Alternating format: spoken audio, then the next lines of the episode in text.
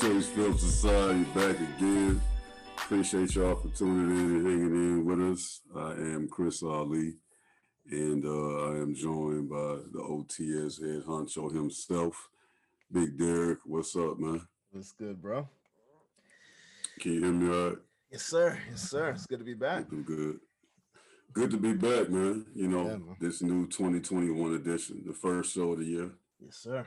You know, better late than never, man. The way I see it. For sure. But- better Can't late than never. But uh no, we back though. We Yes, back. sir. We're Yes, here sir. to do this. This is what we do. Yes, sir. And uh, you know, as we open up this first episode of the year, man, I just want to go uh go ahead again and extend my appreciation to the audience. Uh thank y'all for rocking with us. You know, we left y'all with a lot of material in our timeline. Um, those of you all who follow us on the podcast uh, platform, we will be expanding to YouTube real soon. But um, we left y'all with some pretty good content. So hopefully, uh, this next season, we intend to do that again. You know, uh, continue with the no chase, um, unadulterated, straight, honest conversation dealing with these films and movies and maybe even a little TV and stuff, man. I think we're going to expand it this year, D Oh, for sure. You know, just kind of just broaden the conversation because you know, in, in this pandemic environment, film is just about any damn thing now. Oh, yeah. Because uh, you know, looks like there's there's not going to be any theater situations going on no time soon. I don't even know that I would trust it. Right? As much as I love the theater experience, I, I like the germaphobe in me just would not be able to be comfortable with how Yeah. everything's going. It just wouldn't work. Yeah, it's a different world out here, man. Yeah. So right now, everything is considered. You know, I mean, it's kind of hard to to determine what what film is now. You know, being that the actual theater experience or cinema experience is on hold, but so Mhm. much shit is is becoming available to you in, in your crib. You know, I guess it's just a cultural shift we gotta get used to, man. Yeah. You know what's funny? I, I, I actually think that the, um, the pandemic kind of uh, sped up the timeline in which the um, streaming world is going to work because we're seeing a lot of movies, you know, with HBO and WB, right? Um, Mhm. Like you're seeing a lot of movies premiere same day as in theaters uh, for limited amount of time, and then I think they'll they'll get off the platform. Um, but I think it. I think we were headed toward this anyway. I like. I don't see how this was not going to happen.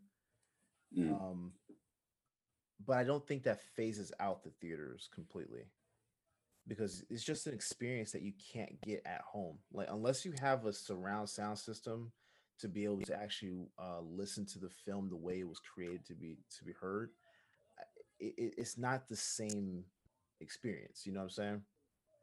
Right. So yeah, I don't think that'll phase out theaters, but I think this pandemic actually sped that whole timeline up. Yeah, and theaters were kind of like on the ropes even before the pandemic. So Mm-hmm. you know, with the whole streaming platforms that we have, you know, available to us now. So I don't know, man. You know, I, I'm I'm kind of enjoying the idea that I don't have to go nowhere Yeah. to to catch a movie now. But um, uh, kind of like what you said, you know, the art the art element of it or the the uh, the craft of filmmaking, you really can't get unless you get it from you know the big screen, you know, full uh, performance style sound that you're going to get from a theater experience. Yeah. So Yeah. you know, it's a give and take, man. You know, do you do you want to be on a respirator or do you want to, you know, get the full experience of the THX shit? Yeah. You know, it's it's kind of Yeah. it's kind of a, a fucked up decision to be left to make. But uh, I'm I'm cool with it. I'm actually enjoying the HBO experience with HBO Max. Yeah. Yeah, me too. Um, the concept they have of releasing, you know, the the, the uh, theater version or the the, the, the theater uh, film along with the streaming version of it the same day. Yeah. You know, I'm liking that, man. I like it. Um, I just I know that there's an issue um contractually. Well, maybe not even contractually, but I um know some directors are not cool with it. Right. They're not Yeah. cool with it. And and I think that once if they can sit down and and figure out the way that this whole thing will work um to allow uh these movies to still make the money that they're that they need to make, I think that they'll find a happy medium. Yeah. I I, I honestly do. Um I don't see how this is is going to be rectified in the next couple of months, but I I think this is going to be something that they can actually do because, again, this is where we were headed anyway. I don't see how anyone in Hollywood could um, look at streaming services and not think this is going to happen. Right. Right. So, yeah, I'm excited about it though. I, I like it. I do like it. I haven't uh, caught anything on it yet.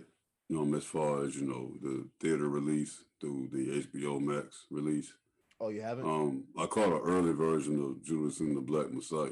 You know, I, Oh, I yeah, caught an right. early online screening, so I'll wait before we get into that because that's due to come out on HBO Max and uh, officially released this Friday. Yeah. So I'm that'll be the first time I'm actually going to be using. it. Oh, actually, that's a lie. I'm sorry. I'm lying to you. I did see. I caught the uh, Denzel Washington. The little things. The little yeah, those little things or something like that. Yeah, I did see that. But I but surely you can understand why I forgot that that shit.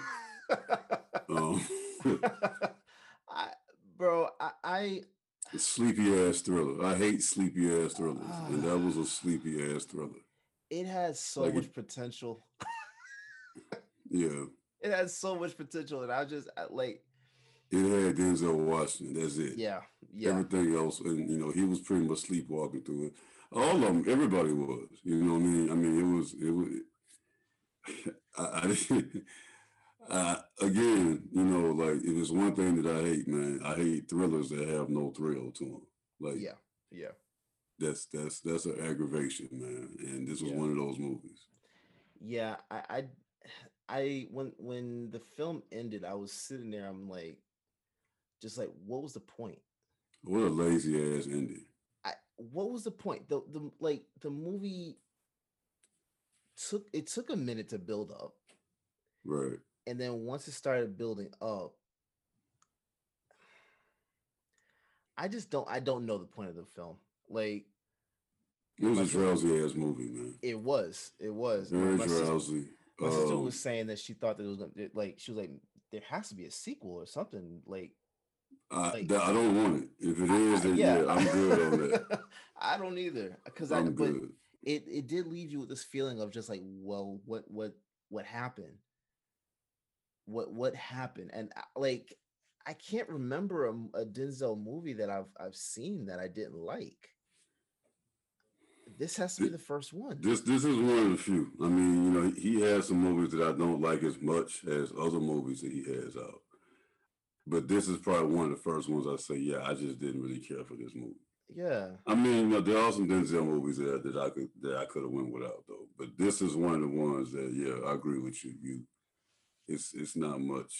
It's not much to this. Yeah, yeah. I've never felt disappointed with with one of his films. Maybe some that was just like, eh, we probably didn't need this, but like just sheer disappointment. I I, I did not see that coming. And you had Yeah. Jared, you had Jared Leto in this this movie as well, who is a um Was he in this movie? I mean, was you know, it, I, I like him as an actor.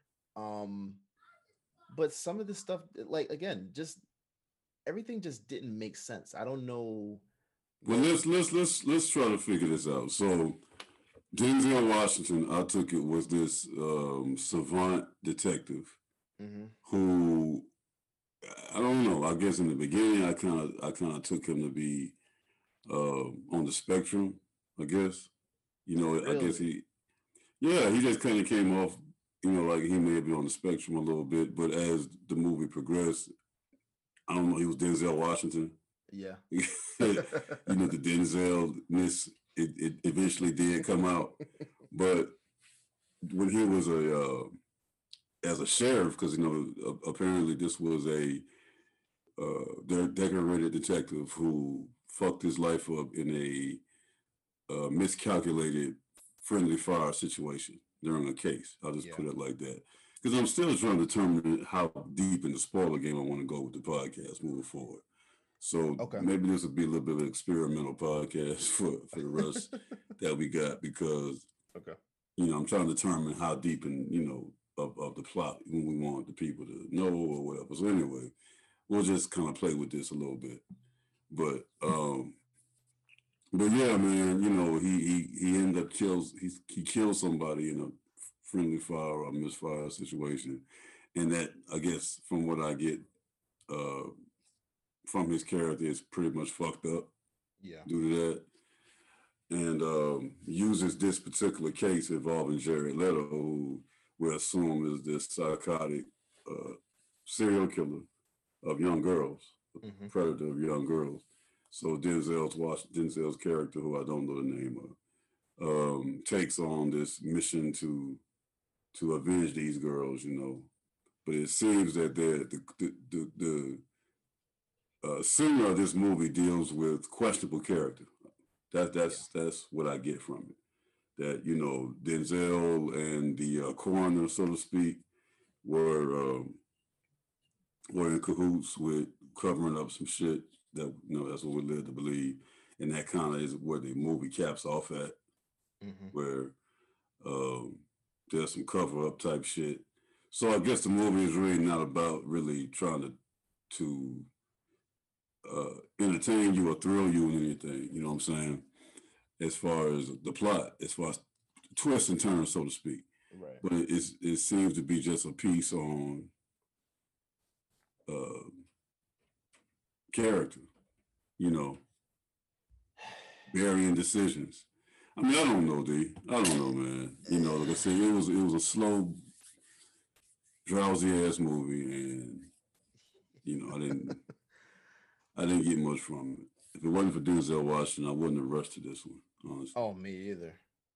I, I th- this that's why I was actually kind of shocked. Um, if I'm not mistaken, I think he produced this as well. Um, I think you I think he did. I yeah, think he I did. which is making me kind of question like what he what he sees with this Right. because you don't take on a project like this act in it and produce it and and it's not worth your while so like to me there's got to be something that that's in it for him with this because i, I story wise this is nothing new this is nothing um really innovative and it's nothing that's really intriguing it's just a it's just a slow burn and then it phases out Yeah. so I, I don't know what I'm that that whole thing I would be I'm in- I'm highly intrigued to know what's what with with him for that. I'm really intrigued with that because it, that just just on the outside looking in doesn't make any sense. Well, I mean, I'm looking at the uh, the Wikipedia on it. Um, I don't see him as a producer on here. It looks like the director is John Lee Hancock. Not real familiar with him, but it doesn't appear that Denzel was a producer on it. He had a thirty million dollar budget. thirty Uh, million dollars. Jesus yeah. man. Yeah, I okay. You know what? You know why I'm saying producer? I watched Safe House. That he produced on that. I watched Safe House like right after this, okay. so I'm I'm mixing the two. Um, It says it was intended for Spielberg. The first draft. Uh, this movie goes back a while too, like back to '93. really, for in Steven terms of Spielberg to direct, but uh, Spielberg passed on it. This was his Wikipedia on it because he felt it was too dark. Clint Eastwood, Warren Beatty, Dan DeVito, all separately attached to direct uh, before Hancock decided to come on. This movie's been around for a while, man. So this story was nothing new. Mm-mm. No, it's been around for a while. It's slick kind of makes sense now because this is this actually reminds me of like how movies were were done in the '90s. Anyway, Right, that slow burn and then like there's nothing to it. Right. That that that would make sense. Yeah, this movie was just a lot of slow but no burn, though. Yeah, I would yeah, say like yeah, it wasn't much yeah. it wasn't much burn to this movie. You know, it was It, it was um, it was a heavy lift, man. Yeah, I, I didn't, I didn't, I didn't care for it. But hey, man, it's it's, it's on HBO Max. You're paying fifteen bucks a month to get all that shit. you know, it's not really a, a inconvenience. So you know, I wasn't really like shitty or disappointed. It was just, uh, it was just, you know, it's just a, li- a little bit of a letdown for the for the cast. It had Denzel Washington, man, and uh, what's the dude, the uh, Spider Man dude, Uh, Rami Malek, I think. I think that's right? You know, Jared Leto. I mean, come on, I was looking for a little bit more. Uh, yeah, a lot more. So moving on from that, man, what have you seen that you like? Well, so I, I mentioned uh, Safe House, right? I remember actually seeing that in the theaters when it came out. Yeah, uh, that's actually one of the ones I would say is not one of his best either. We'll see, That's Denzel thing. Washington Safe House, right? yeah, yeah, Ryan, uh, Gar- uh, Reynolds. not Ryan Reynolds, Ryan Reynolds, Yeah. right? I, I fell asleep on it in the theater, and I have not. I hadn't seen it since. Mhm. Um, so I was like, I, I saw it was it was I think it was on HBO. So I said, let me just go ahead and check it out just to see what's what. Um, it's a lot better than I remember it remembered it being. Um, I could see them making a part two, which I think there was a rumor about that a while back, but I, I don't know if they're going to do that. Um,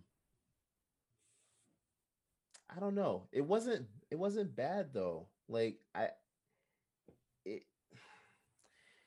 I just don't remember I was being good. It, it wasn't one I mean, wouldn't- Safe House. wasn't his top. Denzel was a. What, what, what, what was he in that? He was a um, another ambiguous cop, right? Um Morally worked for- ambiguous cop. I think he worked for the FBI or something like that. And he was, FBI. like- Okay. yeah, they viewed him as like a, a traitor or something like that. Safe. House was like an extension of jail for him or something, right? Yes, yes. And he ends up breaking out of that shit, and the rest is the, is, is pretty much the movie, right? Yeah. Okay. Yeah. yeah. Um I I think that's one of those Denzel cash grabs. You know, I, I kind of put that. together. He like didn't it. say that yeah. because I, but I, I, I want to say that a couple, a few years ago, he was talking about his career, and um, he mentioned a movie that he, well, actually, no, Jamie Foxx was talking about a conversation that he had with Denzel Washington, and Denzel Washington was talking about some movie that he did. He never said the name of it, but Denzel all but told Jamie Foxx in this conversation that it was a cash grab movie. like I think they gave him like 20 million or some shit. I don't know, like some Yeah. multi a bunch of shitload of millions. He said that's pretty much why he did the movie. I could see Um, that. I could So yeah, I want to say this is that movie they were talking about. I'm not sure, but if I if I measure the time right, I want to say Safe House is definitely that movie that uh that was just a big ass check for him. Because I, I definitely don't remember shit about that movie, but what I just told you, Yeah. I, I, it, that nothing about that movie stands out to me. I could definitely see that. Um, it's definitely not like a top five, top ten Denzel movie for me. Um, but it's not. I don't. I don't. I wouldn't consider it one of his worst either. No, it's not one of his worst. I think But it's you know. Denzel really doesn't have bad movies. out, He doesn't. You know, he didn't really make any. He hasn't really made any bad movies. Yeah, you got. We can debate this shit from from from this year. we can Yeah. debate that. That's Yeah. that's a separate you know conversation. But outside of this that we just talked about, you really uh, you really can't identify anything that's trash from Denzel. Right. Right. I, I, for for the for the most part, I, he's he's always he always comes out with hits. Right. Yeah. So that's why that's why this was definitely a disappointment. Um. But you recently saw Safe House again. That's where you you were going with that though. Yeah, it's it's middle of the pack for me. And it's still the same, like underwhelming shit. Um, yeah, yeah, I guess so. Um, it's not, it's not, it's not a um. There were there. Okay, I'll say this: there were there were definitely good moments in the film. Um, I I didn't remember him doing uh, any choreography, like fight choreography, so that Mhm. was a shock to me. Um, but yeah, it, it wasn't. mm, It wasn't bad. It wasn't bad. But I will say, um, I don't know. I, I really don't want to get into a conversation of like trashing Denzel. Um, well, it's hard to trash Denzel. You know, I mean, we can be critical of Denzel, but yeah, it's not much you can trash about Denzel. There was a movie he did about two or three years ago, Roman J. Israel Esquire. Did you ever see that? Oh yeah, I actually liked that movie. Did you? I mean, it wasn't shit. Yeah. I didn't like it, man. I, I enjoyed it, man. It was different for him. It wasn't one of his best. He he got nominated for it, I think, because um, that's what the year they uh they uh pretty much blackballed. What's his name? Uh, God. Nate Parker. Franco. Franco got in uh, Me Too trouble that year. He was he, oh.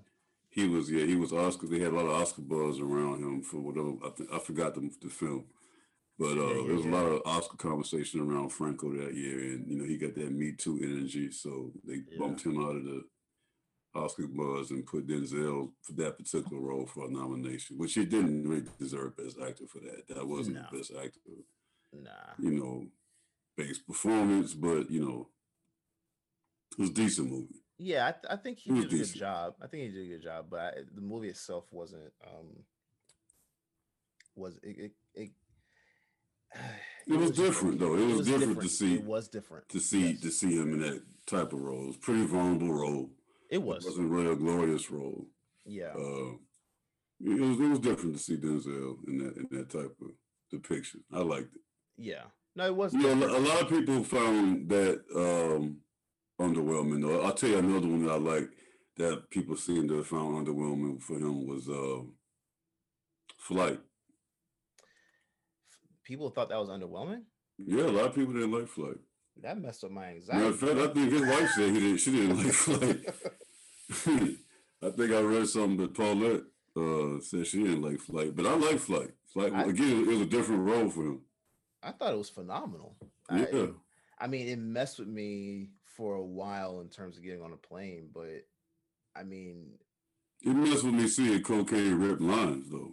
Too. Yeah, yeah, yeah, yeah. Yeah. That, that was like a no. That's stop. you know, that was that was a little unnerving, but um yeah.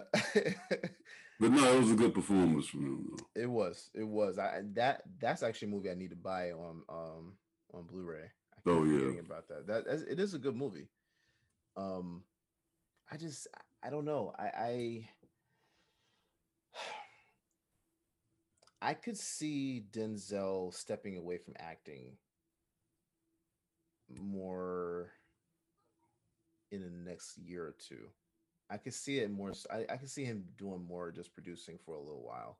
He seems to be talking about that. Yeah, you know, yeah, yeah. we're gonna be uh, we're gonna be headlining one of his movies. Actually, that one that he actually did produce. That I know he produced, Ma Rainey. Like um, we're gonna be talking about that in the next couple of episodes. Yes. But yes. um, yeah, that's that's one of the uh, the projects that he produced. Phenomenal job. Yeah, and he and he said he wants to do more of that, more directing yeah. than behind the scenes stuff. But um, yeah, I, I mean, I would love know, to see him do that. He, he he's he's got a great vision, so I would love to see uh, what he does uh, more on that side. Yeah, yeah. But you know, you know, to your point though, he hasn't done anything that that's that's really uh that's really garbage, man. You can't really identify just any bad movies in his um in his filmography. You know, no. some some movies that can be criticized. Yes. You know, very much so. But uh yeah, you know, definitely no trash, man. You know, he, he's a he's a he's a A one actor. For sure. For he's sure. an A one actor. Yeah. So anything else, man? Man, um, what else? Oh, we'll probably just have to do this one as an episode as well. Um, but uh Nate Parker's new film, American Skin. I haven't seen that one, man. That's one I need Bro, to catch. Yes, I when I now that movie that I, I, I when I finished the movie, I literally felt speechless and like the air got sucked out of my body. That's Mm. how that's how um I think that's how invested you feel into this movie. Mhm. Not not and not just one character.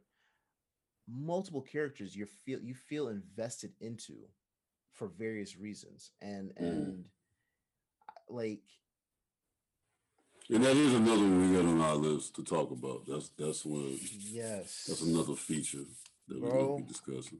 I'm telling you right now, if I've been following it. I've been hearing a lot about it. I've been following it since you know since the whole promotion of it yeah, and the production of it um, has Yeah. been news. I've been following it. yeah. Just haven't seen it. So that's I- that's that's that's next on my list. yeah please please watch it because this is a movie you know and you know i don't watch uh i don't watch movie trailers Mhm. um so like it gives me a, a, the ability to watch a film with the you know fresh perspective you know not coming in with any bias or anything like that i loved what he did with birth of a nation Mhm. but I don't even think that he had as much commentary around that film as I believe when more people see this that this film will have. Mm. Well, I mean, I think it's well, unfortunately, man. You know, I think that what whatever is known, whatever that film has done, is about all it's going to do. I think so. Um, sad, to, sad to say.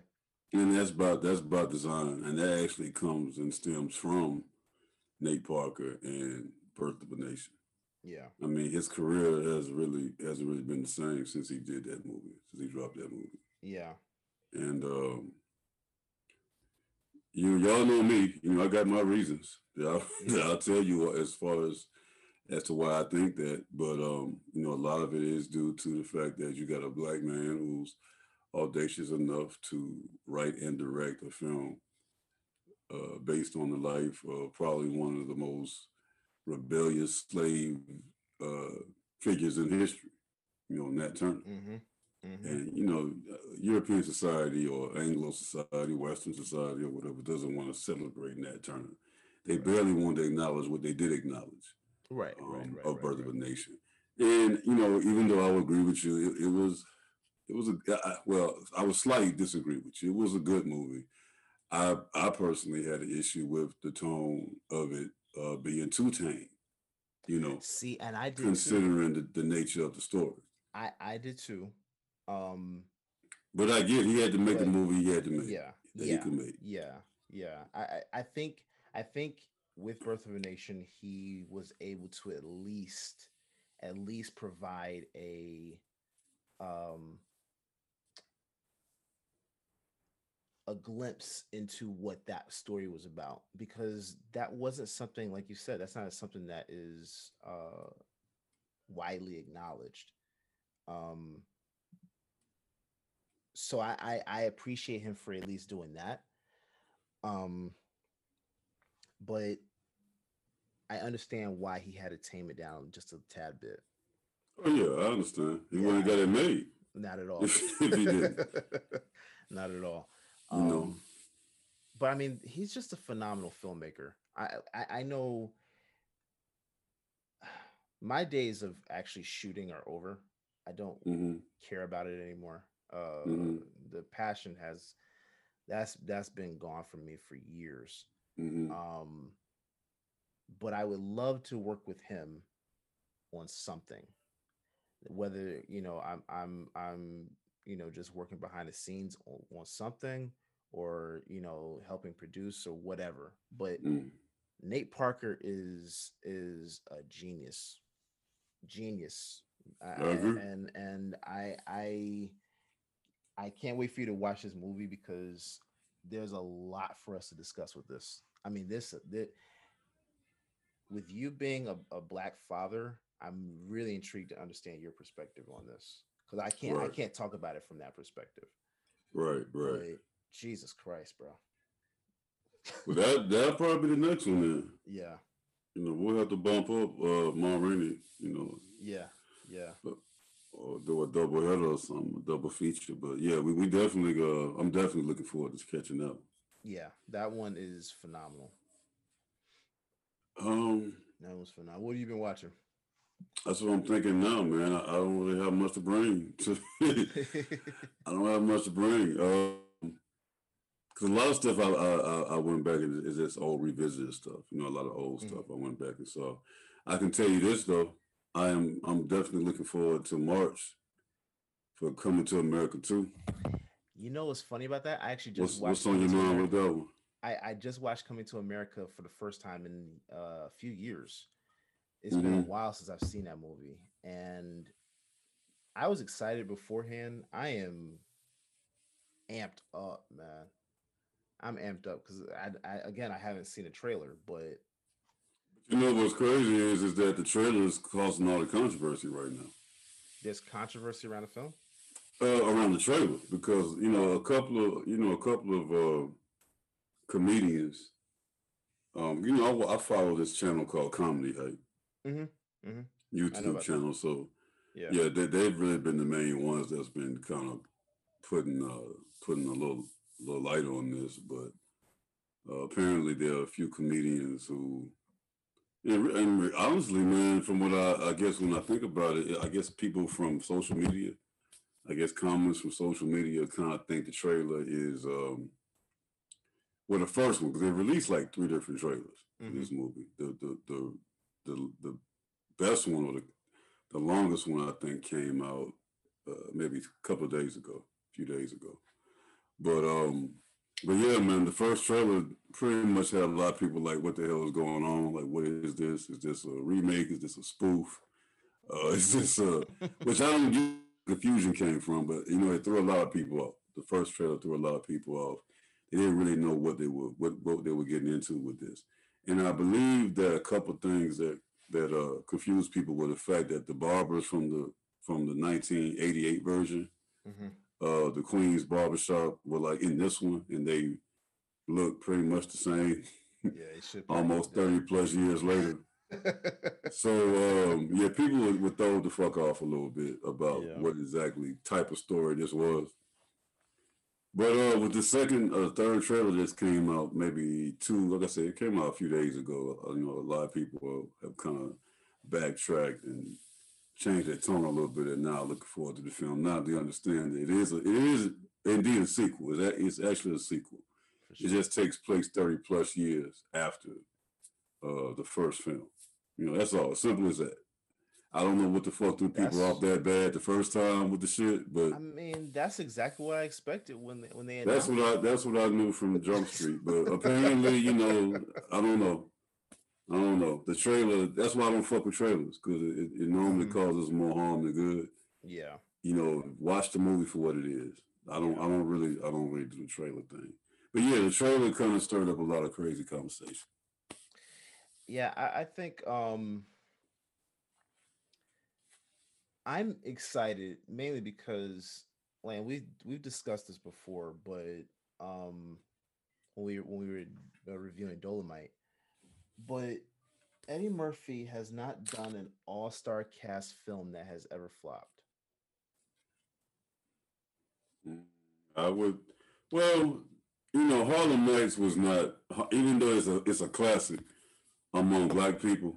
Mm-hmm. Um, for some reason, that that movie is not was not considered commercially successful. Oh, I'm not talking about the commercial success though. I'm talking about in in terms of Just the quality of the film, just the Yeah. film itself. Oh, I can Yeah. agree with that. Yeah, I I can't can agree with that. one that has ever gone down that route. Um, because commercial success, it is what it is. That like that's subjective. Right. Um, and I like I I don't measure um movies or music by the commercial success. I measure it based on the quality of the product itself, the art. I guess. And for me, like Eddie Murphy is he's the king of all-star casts. He's the king of it. I don't see how how this could be a bad movie. Um Well, he's definitely made some bad movies. We can't put the. oh, I'm not saying I'm not I'm not saying he hasn't made bad movies. I'm I'm, not saying- Eddie Murphy, you know, stand man, but Yeah. uh, yeah, he, he he's he's dropped some some stinky loads. No, I'm just saying strictly with all-star cast films, like I have I, I can't recall any of those being bad. and he's the king of those. So I expect this to be nothing less than that. And if we see a similar performance from uh from him and and, and um uh Wesley Snipes hmm as we saw in Dolemite, oh my god. I'm I'm just excited, man. I'm excited. This is gonna be this is gonna be something that's that's next level. I mean, it's, it's it's gonna be some record breaking numbers. This movie gonna do. Yeah. I do believe that. No question about it. It's gonna it's gonna probably this gonna li- like literally gonna probably break the damn Amazon platform. Oh, I I I It's, it's that caliber. It's that caliber of anticipation. I believe. Yeah. it. I believe it's coming from this movie. yeah, You know, just for nostalgic reasons alone. So for sure. For sure. yeah, but yeah, man, I, it's really not much. Like you know, there's a lot of old stuff I went back and revisited.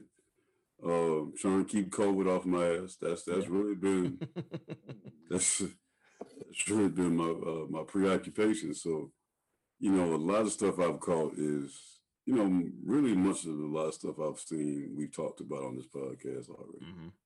You know, um, still trying to adjust to how to even consume film right now, man.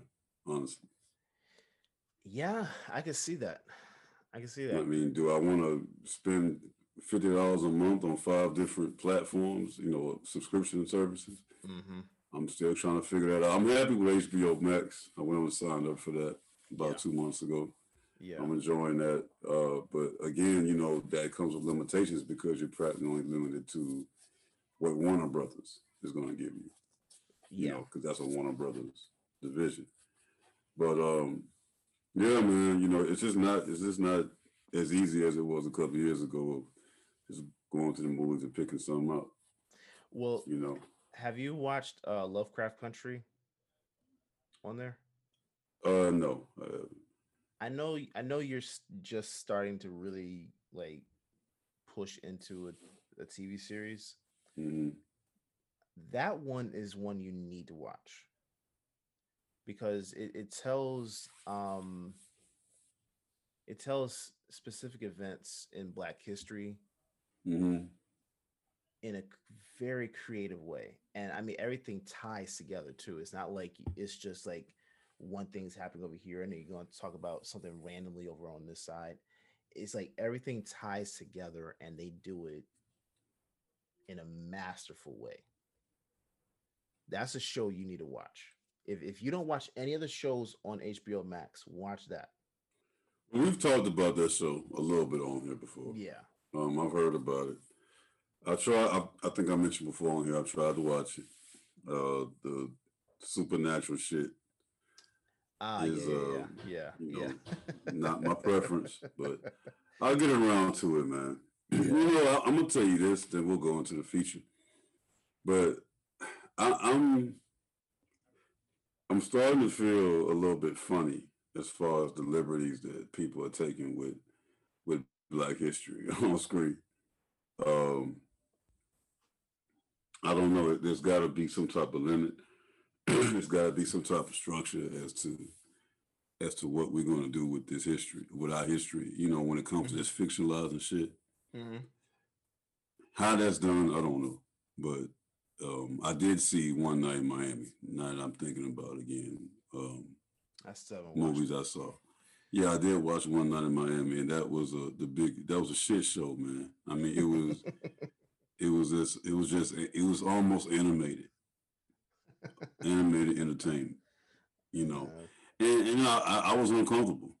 I was Really? uncomfortable with it. Yeah, I mean because you, you got figures on the screen, man.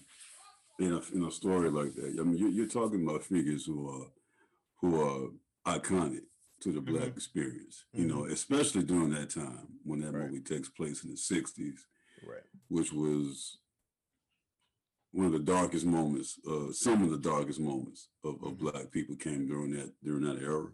mm-hmm. I, I love creative license. I'm all for creative license, Derek. You know what I mean? yeah I'm all for free expression, um, flexible expression when it comes to an individual artist. I get Mhm. that. mm-hmm.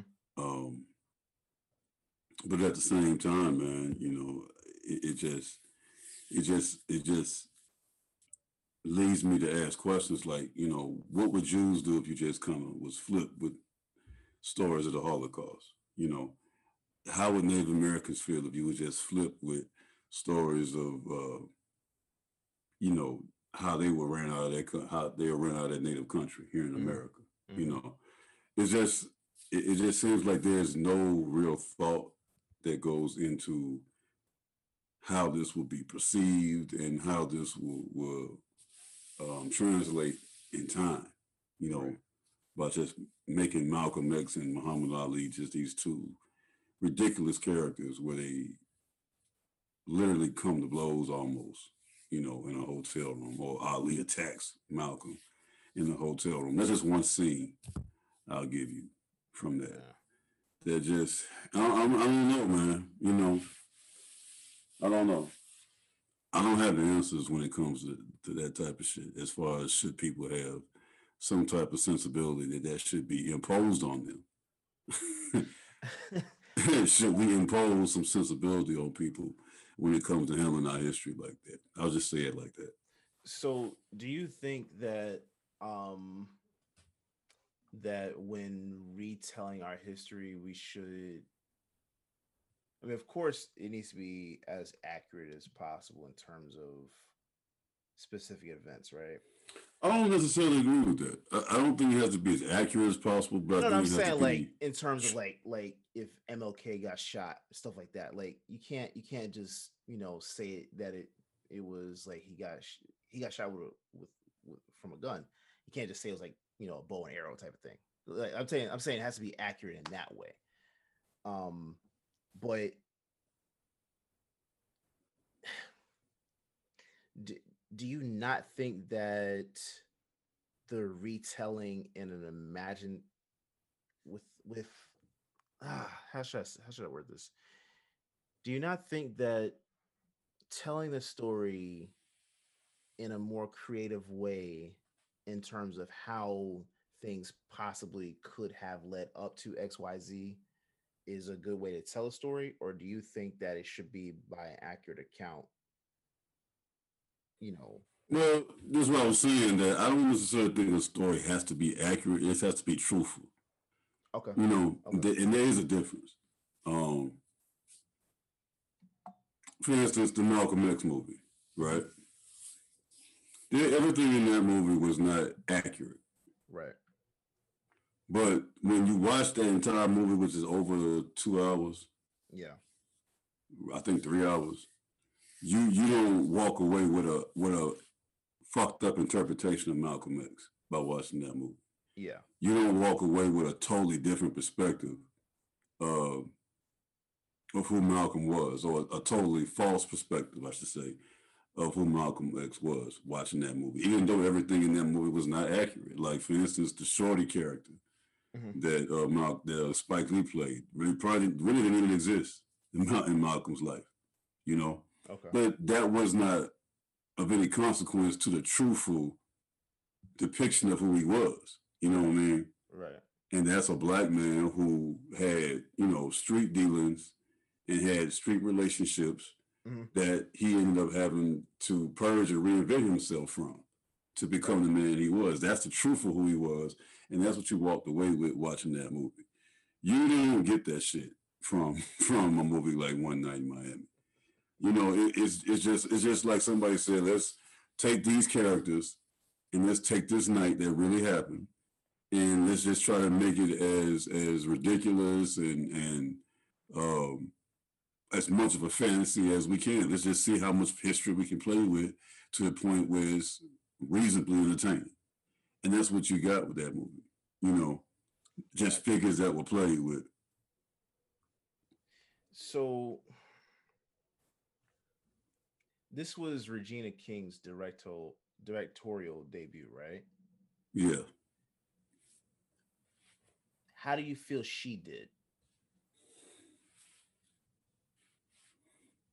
Well, I mean, I'm responsible for the film because, uh, you know, the director is the principal and the point, the the point guard, so to speak, for the movie, for the right. production. Right. But at the same time, I don't believe she was the uh,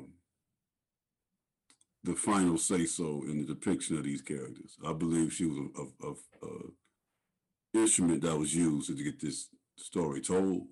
Okay. But uh, the writing and the producing of this movie is what I believe influenced this story.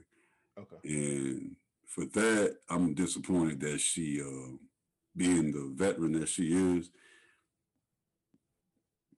and being the woman that that that, uh, well, being a black woman, I should say, Mhm. um, I just wish she had a little bit more accountability to the history of these men, and did a little bit more research because it was crazy about this shit. There, the truth, you know, what I mean, or the accuracy, as we were talking about earlier, the accuracy of these stories hmm is just as damn fascinating and just as entertaining and just as cinematic as this bullshit that that was created in movies like One Night in Miami. Right. Right. You know, if you would just tell the history as it was in many respects, that could be just as you know beneficial to the narrative and to whatever uh, sensation you're trying to bring to the story. Which I understand. If you're sitting there making a movie, you want to bring something that's going to have cinematic entertainment value to it. But there's enough history that's accurate from these stories that could do that For sure. without this circus bullshit. But again, at the same time, I'm not one to suppress creative license. I believe as an artist, you ought to have some flexibility. But goddamn, there's got to be limits, man. You know, Yeah. Do there's you got to think? be limits. Do you think it, it could possibly be part partially due to um, the production company itself? Well, yeah, of course, you know, you know, these production companies don't want to tell stories about iconic black men without an angle to it. Right. You know, I mean, there was some Louis Farrakhan bashing in it. You know, you're gonna get that from the most of these projects. The. Um, I would love to see a movie on him actually, done the right way. Right, right. Yeah.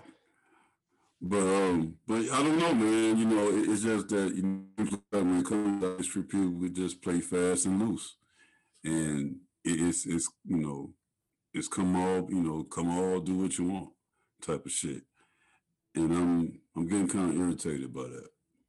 So do you think that we should be the only ones uh these stories should be told and made, I should say, made from a black owned studio? Of course, of course, we we we're long overdue for that. Yeah.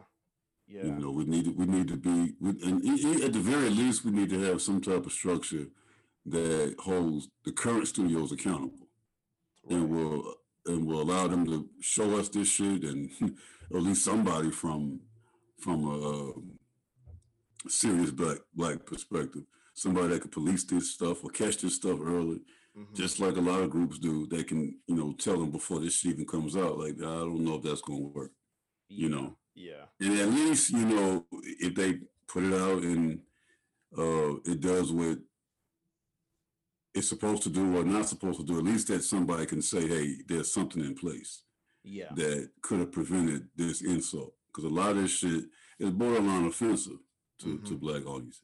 Mm-hmm. But there's really not no vanguard, man, for black people to catch this bullshit. We we just kind of sabotage ourselves in the process. For instance, what we were talking about with Nate Parker and Birth of a Nation. You know, I mean, one of the biggest issues I got with Gabrielle Union as a as an actress is how she did that film.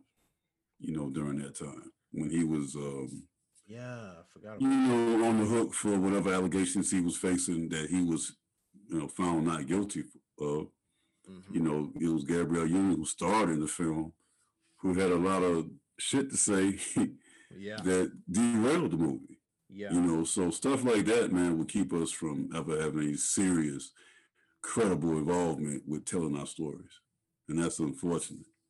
Yeah. Yeah. I agree with that. But yeah, man, you know, moving on from that, yeah. But uh American Skin, that's definitely the one I'm gonna catch next. Yeah, man. That that was very well done. Very well done. Yeah. Yeah. Yeah, I, I- I gotta, I gotta definitely make that my business this week. Well, all right, man. Let's uh let's get into this feature. We got uh Malcolm and Marie, directed by Sam Levinson. Yes. Netflix film came out uh this year. As of now, uh, I think the movie came out yesterday. So, I think so. No, Friday. or maybe Friday. Yeah. Well, yeah, we don't want to date the show too much, but you know, it's it's a recent release, a recent drop from Netflix. Malcolm and Marie uh, came out this year. Sam Levinson directed. We're gonna drop a trailer for that and come back with a review. No Chase Film Society.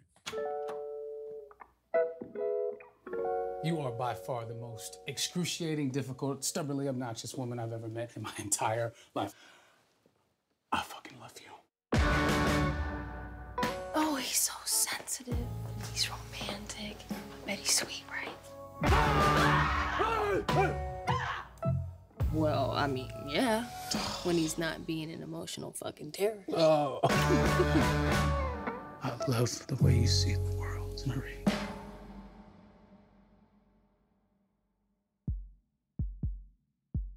Mystery. The unknown. It's what supports the tension of a relationship. You're angry. No, the what if factor. Marie. Marie. Marie. What if there's someone who loved them better? Give me your pain. Give me your sorrow.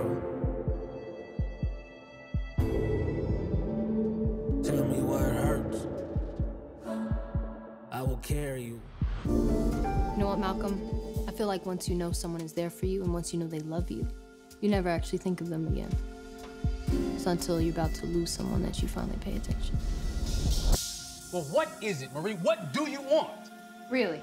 You want to go there? Yes. Okay. I will carry you.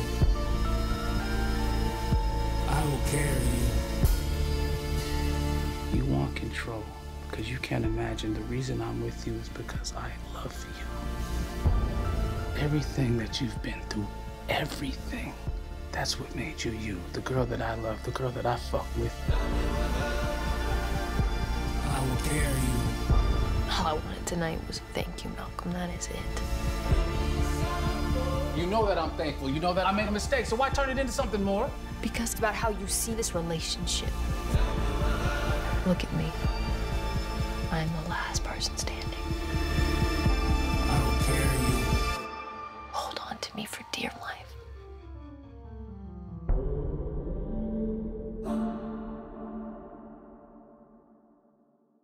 All right, Malcolm and Marie, starring Zendaya and uh, the son of a gentleman we just gave a full blown conversation to earlier, Denzel Washington's uh, son, John David Washington. This one again uh, is a Netflix film, came out this year, 2021, direct, written and directed by Sam Levinson. Um, and that's pretty much the extent of the cast. This is this is pretty much a small COVID uh, Yeah. related production. I think that's one of the biggest things about this movie that's noteworthy that this is one of the first movies of this scale, you know, a, a major scale that uh, was produced in the in the COVID era. So Yeah, which was very interesting. Like, um, if I'm not mistaken, they they kind of like did this in secret, right? yeah, yeah, it was a, pretty much an underground project. Yeah, I loved it- it. I love that that that that uh they were Well, able. go to do ahead, take it, man. Break it down. Yo, yo just go Oh, no, into your thoughts on. Go ahead, and give your your uh the synopsis of it. No, that's it. Shit, not much synopsis. It's uh, it's a couple. They're not they're not married. I, I thought they might have been married, but uh, they're not a married couple. They're um, it all takes place pretty much in one evening. Um, John David Washington's character Malcolm is a film director.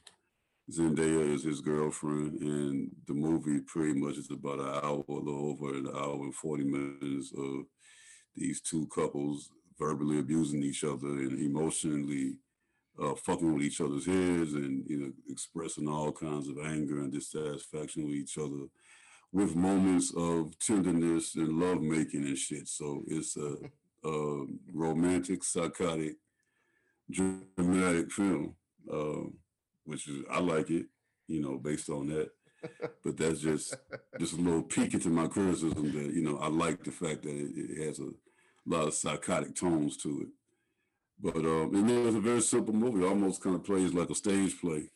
You know, Yes, yeah. it's um, it's not it's not really a, a heavy movie uh, to, to to take in. You know, very lim- you know pretty much one location, two characters, a whole lot of dialogue, some pretty long monologue scenes from both people. But you know they they uh they pull them off. You know, it's not nothing that's gonna that you're gonna remember when you when you when you leave the movie. Right. But you know, it's um, it's a simple movie, man. It's a simple movie. It's, it's good for times like this. So take it from there, D. As far as your your thoughts on it, and I'll, I'll pick up with a review. yeah man i i um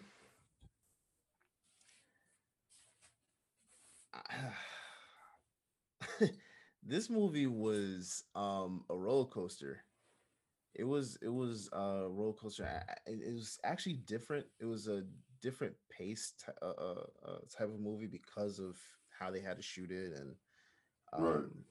which I, I I actually found that a little refreshing. Um it, it felt old school. And i actually this is actually something i've been um wanting to see happen with with movies again. Um the credits at the beginning of the film. That's old school, that's old school.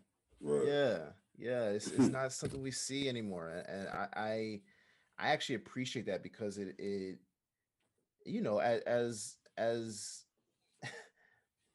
guys that work in the industry like getting that type of recognition where people like actually had to sit and, and read it um Mhm. instead of just getting up and walking out it it, it they just it just provides another uh, element for the the production crew in general uh to to get their um to get their acknowledgement Mhm. uh so i that's that i i i really appreciate it but um them shooting this in black and white i thought was very intriguing Mhm.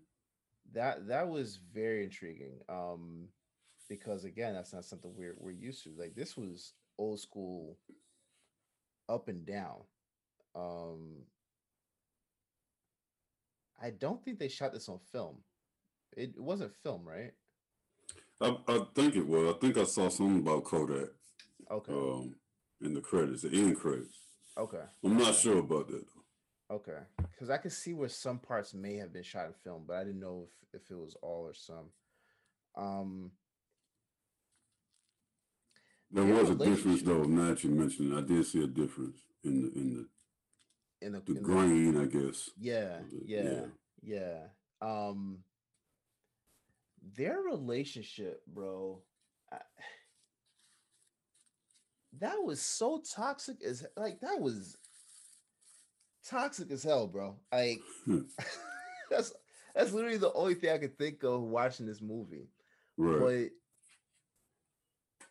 These two are amazing together Right. like i actually want to see more films with them together um it slick kind of reminded me of what um i'm not sure if you if you've seen them together yet or not um will smith and margot robbie Uh, I saw them in uh, the Thief the Thief movie they did together. yes yes so the the just it's like a natural chemistry and it just kind of reminded me of that for some reason Mhm. Um,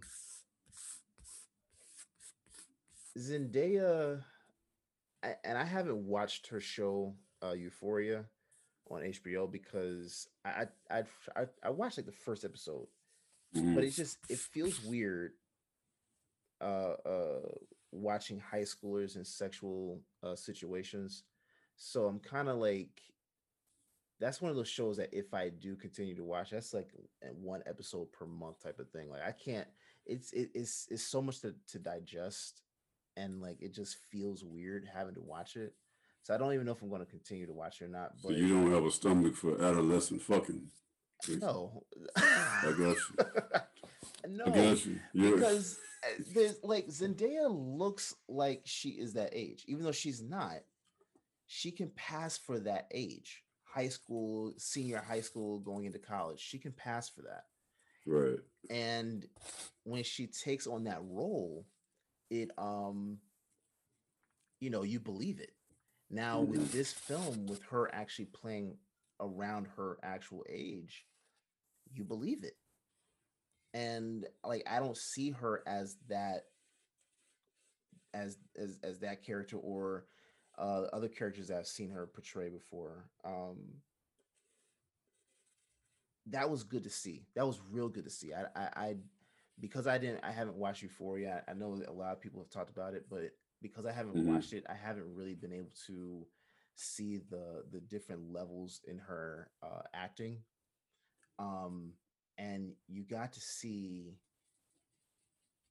a wide spectrum that she can play uh, with just this character.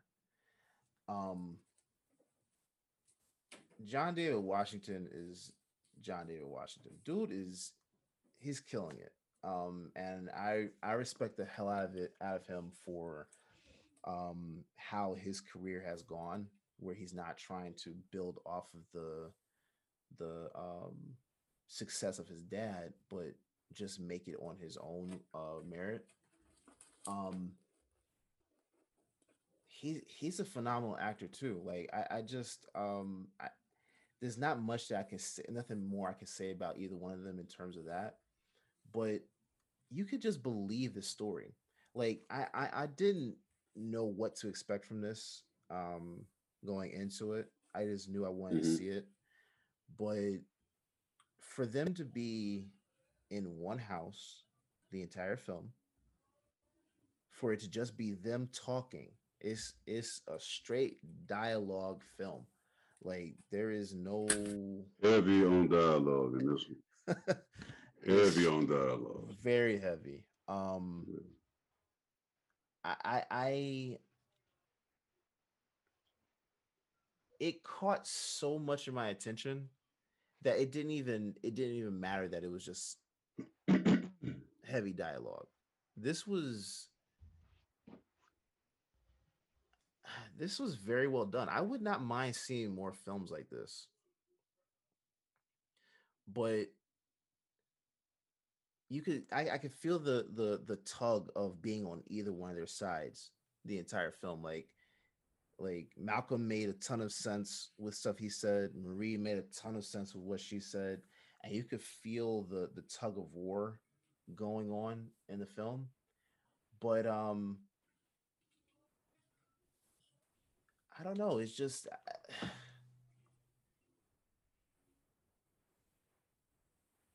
and in the end, you cannot argue with a woman, bro.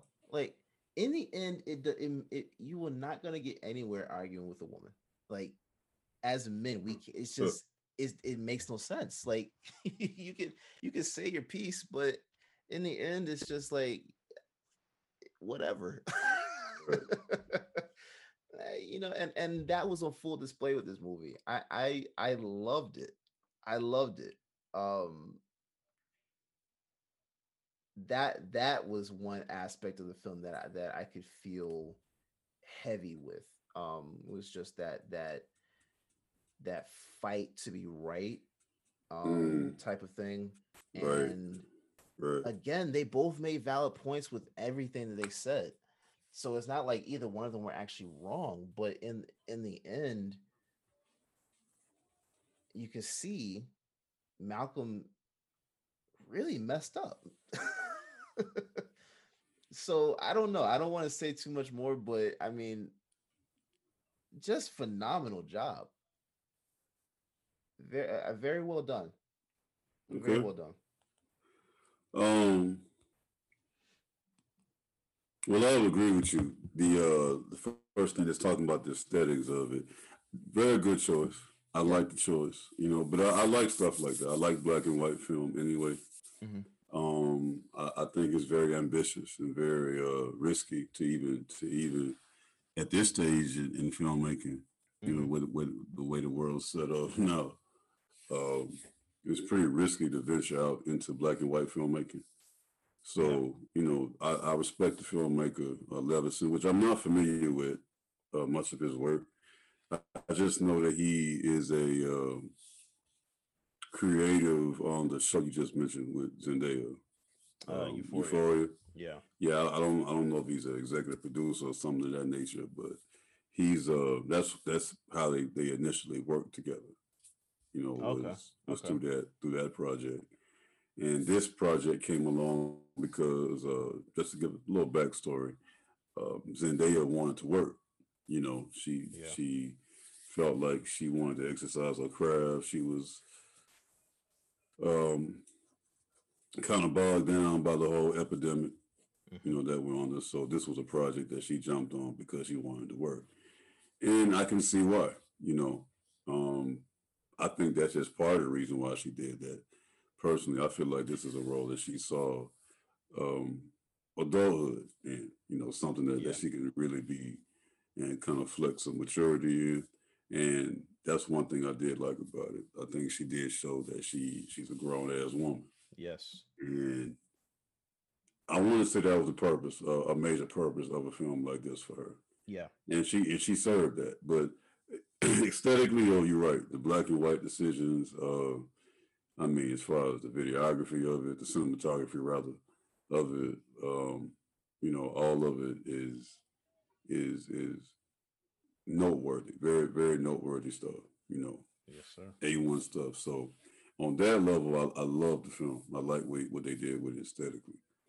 Uh, talent wise, which you know, you know, was very light on talent. Obviously, that was a big decision. Which I, you know, and that, of course, that decision was partly due, of course, to the uh, to the COVID nineteen situation as well. They they kept everything distance from what they said and, and limited, obviously, with the cast. And I like the fact they worked that out well. Yeah. Um, you really weren't bored watching these two. I will say that they kept a lot going on for you to look at, even down to you know Zendaya. Um, you know, she was. You saw a lot more Zendaya than what you normally have seen over the years in this one. you know, I'll say it like that. And um, you know, of course, I didn't have an issue with it. I I I, I, I thought it was, but you know, it's funny because one of the things that came up in this movie was the age difference. I don't know if you if you uh, got part of that conversation, Mm-mm. but apparently there's been a, a few people that that started a conversation that because they're they're naturally twelve years apart, um, in natural You age. said 12? Twelve years apart, yeah Okay. and some people thought there was some um, inappropriateness, I guess, of this child star who's fully a grown ass woman at this stage in her life, Yeah. but she's a child star, and how appropriate it was for her to be on screen in such sexual positions with a man 12 years her senior, even though both people are, are fully grown. It just shows you the bullshit and, and this the the the silly shit that, that people can be on sometimes. Because this is a world that will tell you that it's okay for a man to put on a dress as a transgender and go in the bathroom, you know, with, you know, a, a, another little girl in there. Some people have an issue with that and you get mm-hmm. fiercely criticized. But a grown woman can't have a heterosexual relationship with a man 12 years her senior without these odd conversations popping up. So she's 24 years old. Right. What is the issue? Uh, I mean, that's that's a, that's a question for somebody out there to answer. I don't know. Like, I, I don't get that. She's 24 years old. So he's 36, of course. I see see and this this is why I think she she like you you said earlier, this is why she took on this project so she can get out of that Disney um mold in terms of of the of the look and because that's gonna that's like as as much as great as Disney is for uh, a child's uh, career, it can really hurt them to move on, to be able to do to take on bigger roles and and and and Uh, yeah, we, we got we got a lot of evidence with that shit. Just go on YouTube or just Google you Disney stars. yeah You yeah know, A- and and because of that like i think only a handful have really been able to do that and actually grow their their their uh careers like um what's his name justin timberlake was on uh what's it called um mickey mouse clubhouse or something like that i think Mouse Club, yeah. yeah so Him, Christina Aguilera, Britney Britney Spears. Spears. Yeah. So Mhm. I, I I don't think that it really hurt them because they went into the music industry, but because Zendaya is an actor, uh, um, um, was uh, Shia LaBeouf. That was another one. Um, in terms of being able to break out of that, um, it's harder to get onto this track. So I, I'm glad she did this because it I wasn't looking at a Disney star. I was looking at an actor Right. who who can kill it. Which I think that's also another reason why she took on Euphoria. Right. Um to just make break that mold. I appreciate her for doing this because this this film um made me look at her as as a grown woman, not Mhm. not a Disney child star, none of that. I didn't even think of that watching this. I'm literally th- thinking about the film, watching her performance, watching his performance, and seeing their natural chemistry to the point where I'm like, I'm I'm completely engrossed into the film. So let's talk a little bit about the the plot of it and what, what you thought about, you know, some of the situations in the movie. So Right. we got John David Washington, uh, played by uh, played Malcolm. He's a filmmaker. The film the film starts with them coming home, and we obviously see that um, Marie, who is Zendaya, is visibly aggravated. Yeah. You know, she she's you know a little detached from Malcolm. This is supposed to be a big evening for him because he um, is uh, he just premiered a film, his Right. latest film that uh, that he feels you know was well received, but she is fucked up and you know upset, despondent over the situation because he didn't thank her. You know, he he neglected to thank her during his uh, acknowledgement of all the people who he wanted to acknowledge for the success of his film. Um, what do you think about that? You know, do you think that's a, a issue that typically uh, men deal with with situations like that? You know, that when we don't properly acknowledge our women, Uh-huh. yeah. Most definitely. So he he, he pretty much earned that. yeah. Yeah. yeah yeah he he uh he deserved it too um because there's no way you can get up there and thank everyone i could see if you don't thank anyone at all and it's just like you know whatever but if you're up there going down a list of people to thank and don't thank your woman oh my god bro like even mm. if you don't say her name just acknowledge her being in the room and and and you know all that stuff like that's that's that that'd be it but yeah.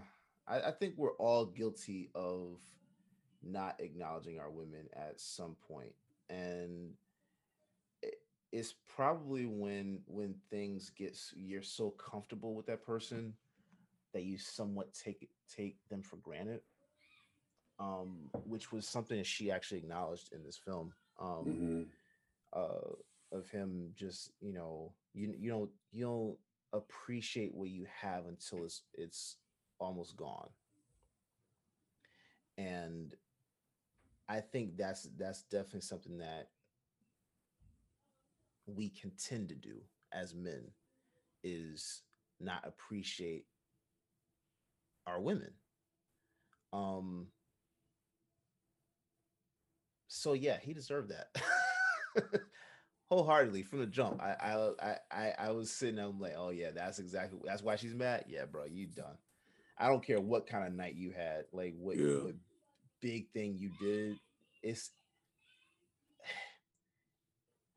that's it. That's it for you. That's it for you. You're not getting any sleep. I can agree with that. Yeah. I can agree with that. I think she was determined not to forgive him, you know, throughout the night. Hmm Um, she really wanted to be mad, and that's another uh, issue that you're gonna find. I believe in a situation like that with women is that when they're determined they're gonna be upset about something, you know, it's it's kind of what it is, Oh yeah. you know. Um, but yeah, man, you know, I, I think this was a good this was this was a, a pretty good expression of of, of the, the male female dynamic, you know, Mhm. uh, but particularly the black male and female dynamic, even though that race wasn't really too heavily addressed in this movie. I mean, I guess in a way you could say it was, you know. Yeah. Um, I think that it was really more so a, a hit at criticism, film criticism, um, more than anything. You know, a lot of this was particularly from uh, Malcolm's character. You know, a, a, lot of frustration that he, the most frustration, I should say, Mhm. or the most emotion that he displayed in this movie was in reference to a review, the re- Yes. review on his movie. So his career definitely, um, from what we get from this story, occupied a lot of his passion. Really more passion than his relationship. yeah. You know, he had more passion for his career than his relationship, which is why he forgot to thank her. Right. Um, that's something. But see, watching this, and, and maybe and maybe that's why the movie ended the way it ended, because I think she realized that. You know, Marie realized that this motherfucker doesn't give a fuck about me. You know what I mean? Um, to the extent that I thought he did, or maybe he should. Like she accepted that this man didn't really love her or didn't care about her. Um, in a certain type of way. I can't say that she really loved him like that either. You know, I can't say that's something that uh, that she displayed. Like, I didn't read her as a woman that was madly in love. I disagree. I didn't see it. I so think about this. I think she would. I, I well, let me just say it like this. Maybe just be uh, honest in my criticism. I believe that the movie shows you two people, right, Mhm. who were very toxic for each other. Mhm. Now the question is, what in them, what was going on in these people that made them toxic for each other? What is uh, is something in these motherfuckers that's that's making this this this clash, that's creating this conflict, right? Mhm. From my vantage point, the problem that rested in Malcolm was he was totally dedicated to his career, all of his passion, all of his emotion, everything that was really of any substance of him was invested in his filmmaking. That's that was his woman. That's where his his love and real real intense interest was. Right. Where for Marie, um, I believe that that her real intense interest or her, her real intense disappointment, I should say, was deeper than him not just acknowledging her and a thank you, but it ultimately was the fact he didn't cast her for the movie. He didn't advance her career. You know what I mean? And I think he was very legitimate, yeah, because that that pretty much was acknowledged in the movie. You know what I mean? Yeah. that that once all of the love making kind of was was calm, but they had got they had moments where they were fighting and intense with each other, and there were moments where they wanted to fuck each other, right? Yeah. In these moments where they wanted to fuck each other, you know what I mean? When those moments would calm down, it's almost like you would see scenes of Zendaya kind of coming back to some type of reality or coming back to some type of realization that, you know, this motherfucker just did not choose me. He's not choosing me. Even though he's about to fuck me, even though we got physical attraction or whatever, this dude has is not choosing me. And I think that's where her brokenness in that relationship came from. However, I don't think she's innocent because I do believe that she felt like she wanted or she deserved an opportunity for him to essentially advance her career. Yeah. She she wanted her career advanced by him. He didn't do it. For sure. And him, on the other hand, you know, um, he wanted somebody to save, you know, and he did in fact utilize her his life, her life, for inspiration for his career. So there's this betrayal that these motherfuckers was looking at with each other, so to speak. Well, Uh-huh. from her end, there was a portrayal, and from from his end, I mean, from from his dialogue and from when he was berating her, it's almost as if he felt like she owed him because he saved her. You know, Yeah. like there was a salvation that he gave her, and he low key felt like she was ungrateful. So there's a lot of toxic. The, the word you used was was the perfect word for this shit. Toxic. Yeah. The both of them were very toxic for each other. Yeah, I, I think they were, but I think I think there was deep, genuine love there on both both sides.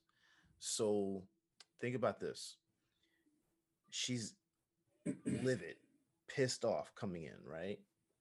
And the first thing she does is go into the kitchen after she uses the bathroom. She goes into the kitchen and makes him food. Like, as pissed off as she was with him, she still made, and, and of course, it's just Kraft macaroni. and He made him instant macaroni and I cheese. get it. I get it. It's but but she still did something for him. It's not e- it's, it's not even that it was just Kraft macaroni and cheese. It's that she she took the time to still stand there in the kitchen and make it while being pissed off with him for feeling like he took advantage of her and and uh, to make the film not being grateful for her story to cast her into this into the role. Like that that's not just someone that just doesn't love someone. That's someone that that genuinely does love her. I mean love him but the, it, it's also it is also a toxic relationship in general. So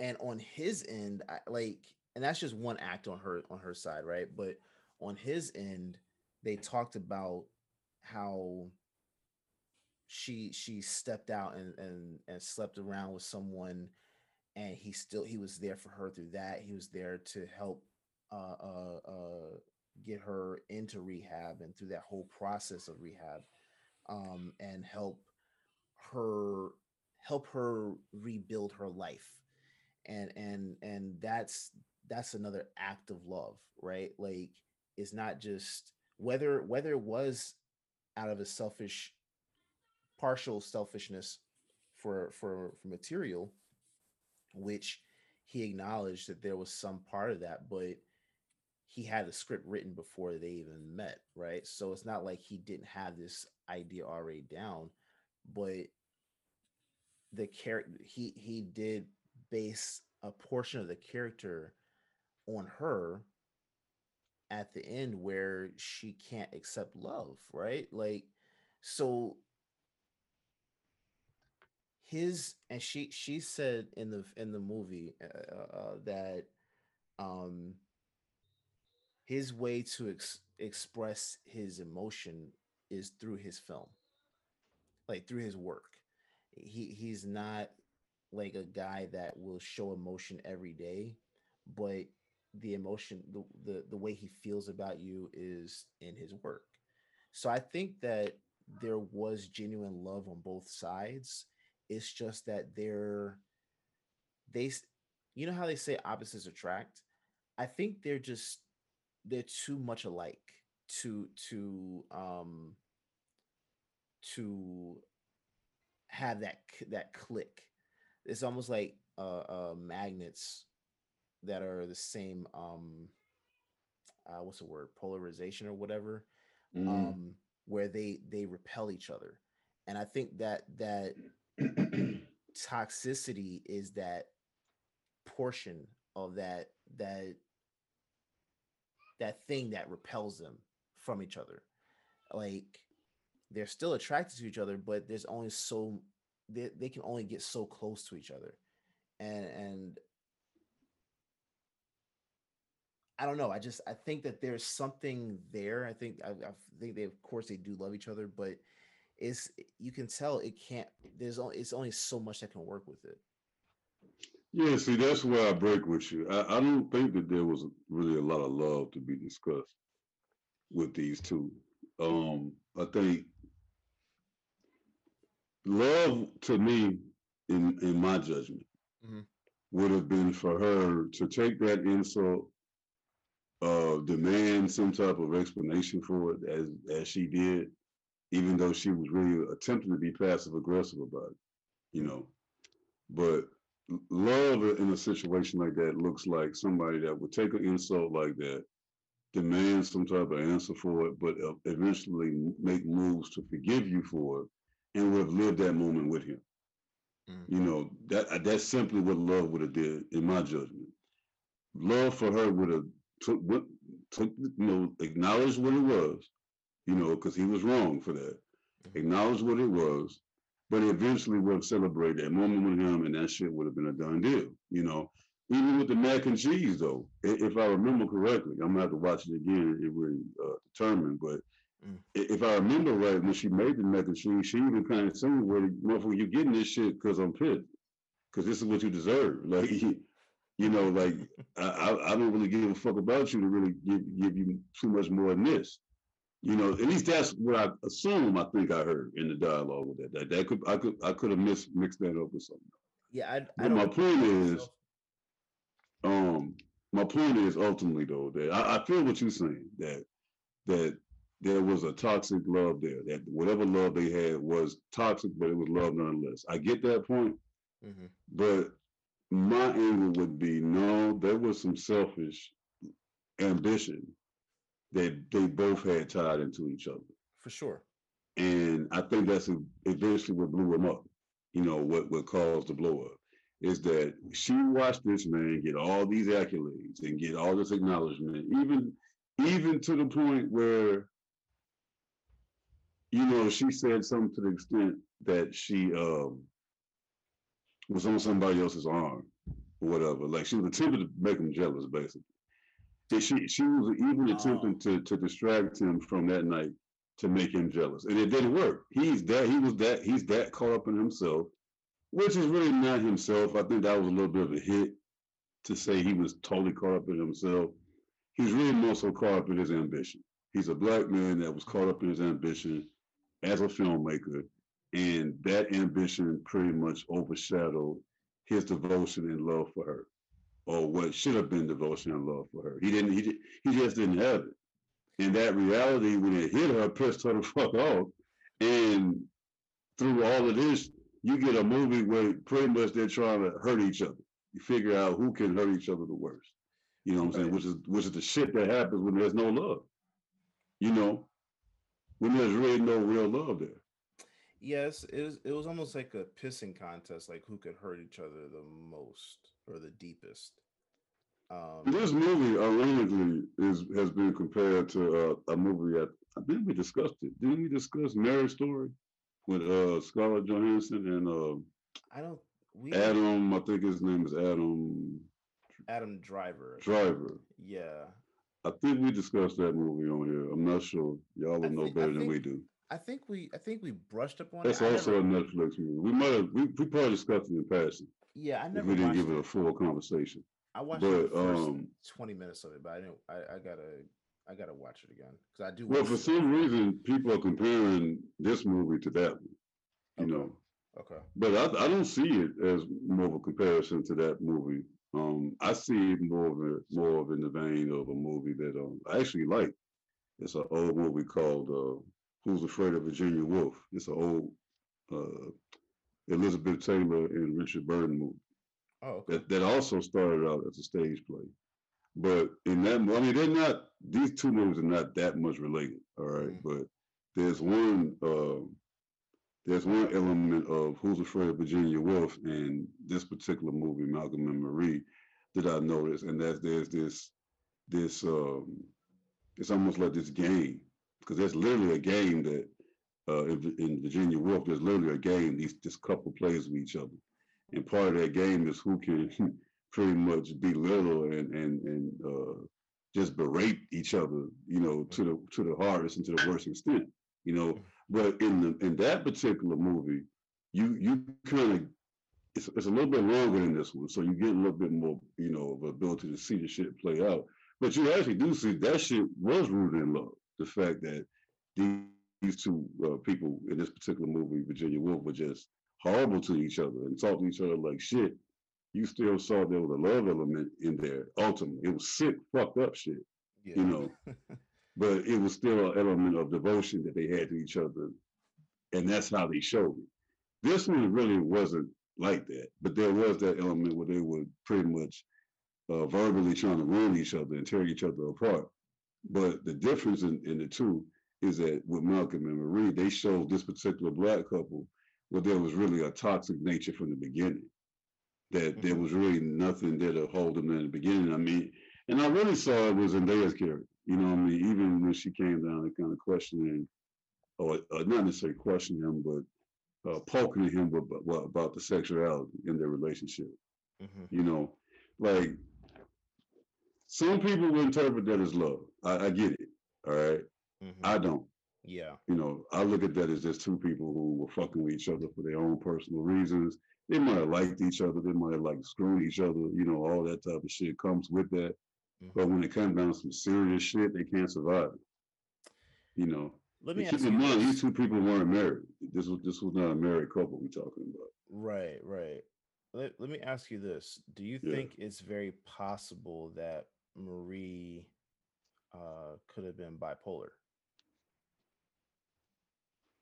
Um, it's funny you say that. I, I- I don't know, but you know what's crazy is that most actors uh do have that that that mental uh that little mental issue they deal with. A lot of actors do deal Mhm. with that.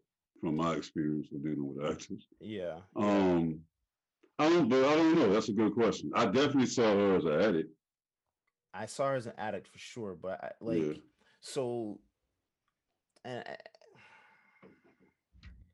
I'm trying to say this in a more tactful way, but the way she flipped so many times, um, it kind of gave me that dual personality type of vibe. And that that's what's making me that's what's making me ask that if she would if you thought she may have been uh, bipolar because um you remember that scene they were they were they were like about to have sex and he said i just need to use the bathroom just hold on real quick and she's all smiling and everything like that And, that's the scene that he asked her when she asked him about why didn't he cast her. Yeah, yeah. Cause you could see like when he got up, they did this. They they they stayed with her, and it was like the shot was just like it was just stuck on her, and you could you could see like this flip in her eyes, to where she just kind of she was like staring off into the distance, like like she was absent minded Mhm. and then all of a sudden she started tearing up and and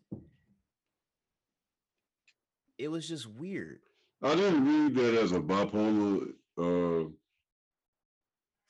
situation or a bipolar episode. I read that as a realization. You know, I think that she came to a realization at that moment that this dude does not take me serious uh, in in regards to his ambition or his career or his vision right as an artist. right right You know, and I'm I would never measure up to that. I think that's when she kind of realized that that all we have is is what we what we have right here, which is physical. right You know, and that was her problem the whole fucking night, though. That's Yeah. the thing. Like she realized that shit when she sat there. Because remember when when uh, he was like, you know, he he acknowledged it right away, even when he sat down. That was an issue from the time he did that shit. When he sat down and he was like, you know, I apologize, whoopie woo, and she blew it off. And he was like, well, shit, we were cool the whole night when uh, about, that's that's that's that, that's a that's a real brother moment. That's what yeah brothers deal with with our women. Like, you know, and this but but what she said after that was also very real to women. Like, motherfucker, I changed my mind. And it's just that easy for me to change my mind. yeah you know, yeah like that's that's a real dynamic that exists within relationships. You know what I mean? Is that what she tells you one day and that shit do what may happen the next day. And you just gotta move with that. You can't you can't convict her. yeah You know what I mean? You can't penalize her for that. Like motherfucker, it is what it is. And that's what and she and she kicked it to him like that. Like, yeah, well, you know, yeah. I, I changed my mind. I've got a problem with that shit. Yeah, I have a problem with that shit all night. And she did. You know, and what and that's I think that's what you were, were, were trying to call might have been her bipolar uh, expression. No, I think that she just would have moments where she would fuck with him and would want to rock with him on a certain level, but her reality would kick in and be like, you know, this dude don't give a fuck about me when it comes to what really counts. You know. Right.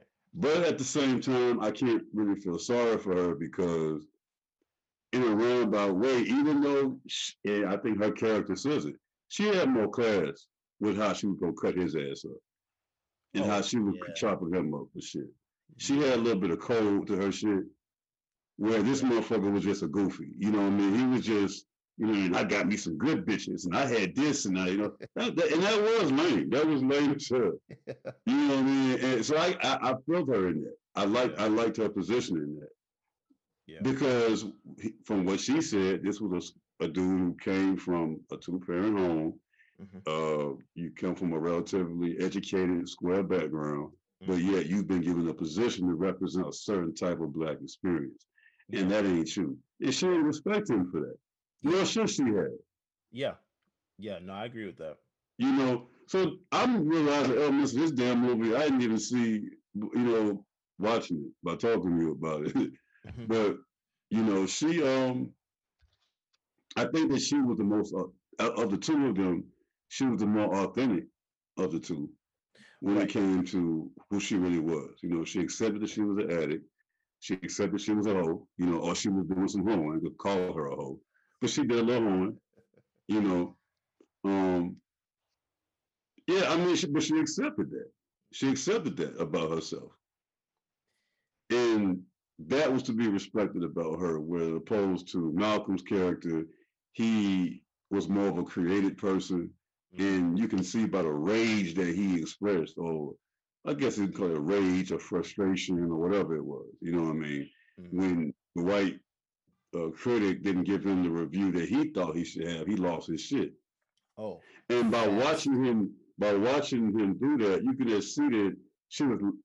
I, I was like, damn, she. I, I'm thinking she was laughing, Mhm. and then I realized, damn, she's not laughing with him. She's damn. She's actually laughing at him at this point.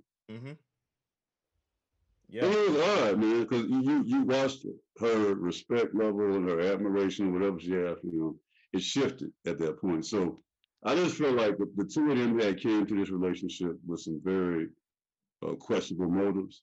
Mhm. And when both of them got pushed back on those motives, it, it caused a break. You know what I mean? He wanted a woman that was going to kiss his ass to some extent and show some level of uh, gratitude to him for quote unquote saving her or get introducing her to rehab or whatever. Mhm. And she ultimately didn't respect that.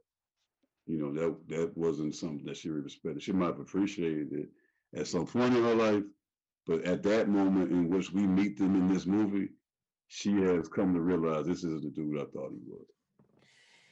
Yeah, and uh you know what scene stuck out to me the most? She um when she grabbed that knife and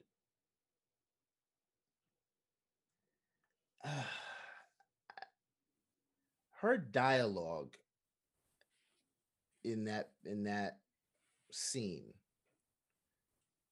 and and her movement we didn't get to see the film itself or any part of it but that that lets you know she should she definitely she was correct like she he had he had nothing else to say after that point about like Authenticity. authenticity yeah It- Right. like he had nothing else to say in, in in reasons why he didn't cast her like it was it was is obviously that he should have casted her because she she did a phenomenal job in that point But that that well, we can, you know, that that that sparks debate because as a director and a filmmaker or a writer or whatever he was, he's willing, well within his rights to care as he wants for his movie. Mm-hmm. You know, Mhm. so in that respect, I I get you know I get his position, but at the same time, if you're basing, well, he said he he really wasn't. That's debatable as well. How much? I mean, we don't really know much about the movie or anything like that, obviously. Mm-hmm. But um, she she her position being that well, motherfucker, if you base your film or your work off my life, then I should have been given that respect to at least have been considered Right. for for it. Um, so it just it just I mean that that's would make this one of those movies, man. Like it depends on what side you want to stand on. Both of them, like you said earlier, have valid platforms, you know, valid perspectives, Mm-hmm. valid disagreements with each other. Um, I can pick both aside though as how neither one of them are victims in this though. Neither one of them are victims, Oh, not at all. I don't. I don't see them as victims either. you know. Yeah. Like they walked into this shit willingly. Yeah. And they stayed willingly. right. Well, I don't know. I, I think the end, you know, is you're left to believe uh, what what their future is. Um, I think that she got the fuck up out of there. I think so too. uh, that, that that next morning. I but think so too. you know, I like the fact they left that open. You know, it was a open ending type of situation. So it was definitely good, very good filmmaking. Um, I, the, the framing of that that scene that final scene was very interesting to me did you pick did you did you think that was interesting Well, yeah, I mean, I, I think the the if you want to get uh metaphorical about the shit, you know what I'm saying? Um, everything from that point, for the most part, happened inside that house, right? yes yeah All that shit happened in for the, for the most part inside that house, or you know, the patio or whatever. But you know, most of that situation transpired in inside, where he when he woke up, you know, she was not there anymore. She wasn't in that house no more. He had to go outside the home and find her. That happened a couple times, if you remember Yeah. in that movie, yeah right? yeah That that's basically, you know, basis, you know, I believe um, uh, the image is suggesting that that that she left. That that's Yes. that's that's what she's wanting to do. That's also what she was trying to do is leave. That's the decision that she already made when yeah, she got home. Is that I'm out of here, you know. right But that it's all it's gonna. But this it's always gonna be him pursuing her, and you saw a lot of that. And I think that that's also another um, narrative that you can get from this movie, or another side narrative or unspoken narrative, is that it's always the man, you know, that has to pursue that correction. oh for sure And maybe that needs to stop a little bit. you know what I mean? Maybe maybe there needs to be some balance on that shit. Because that that's up that's really part of the issue with, with manhood, particularly black masculinity, is that it's it's too much of us doing the pursuing. It's too much of us looking to correct the shit and rectify the shit. There's not enough of that coming back in return. You know, women are going to have to learn that they have mistakes and they have shortcomings they bring to relationships, and we we're gonna have to meet in the middle at some point and correct the shit together. You know what I mean? right right Now, there's also going to be a point where you're gonna have to let a man be a man, and actually lead, which is another conversation altogether, right? oh yeah that- yeah. But um, it cannot constantly be uh, manhood pursuing the the interests of a woman, the pursuing and pursuing, doing the pursuing. I understand that by nature that's the way it is, and it should be that way when it comes to certain things, particularly in the beginning. right But that cannot be the entire nature of a relationship between a man and a woman, where a man is doing all the pursuing or doing the the we make this right, baby, type shit. You know what I'm saying? Like yeah that has to that, that narrative has to change. All right. it, it it and that point from that That Billy please, Billy please type of shit got to stop. You know that that that's not the that's not the that's not the uh, solution all the time. You know, yeah and I think this movie very subtly kind of portrayed that and uh, or, told, or, or gave you a and I think that was very intentional. And, and this is what I got from the film. Mhm. Right, it's just me.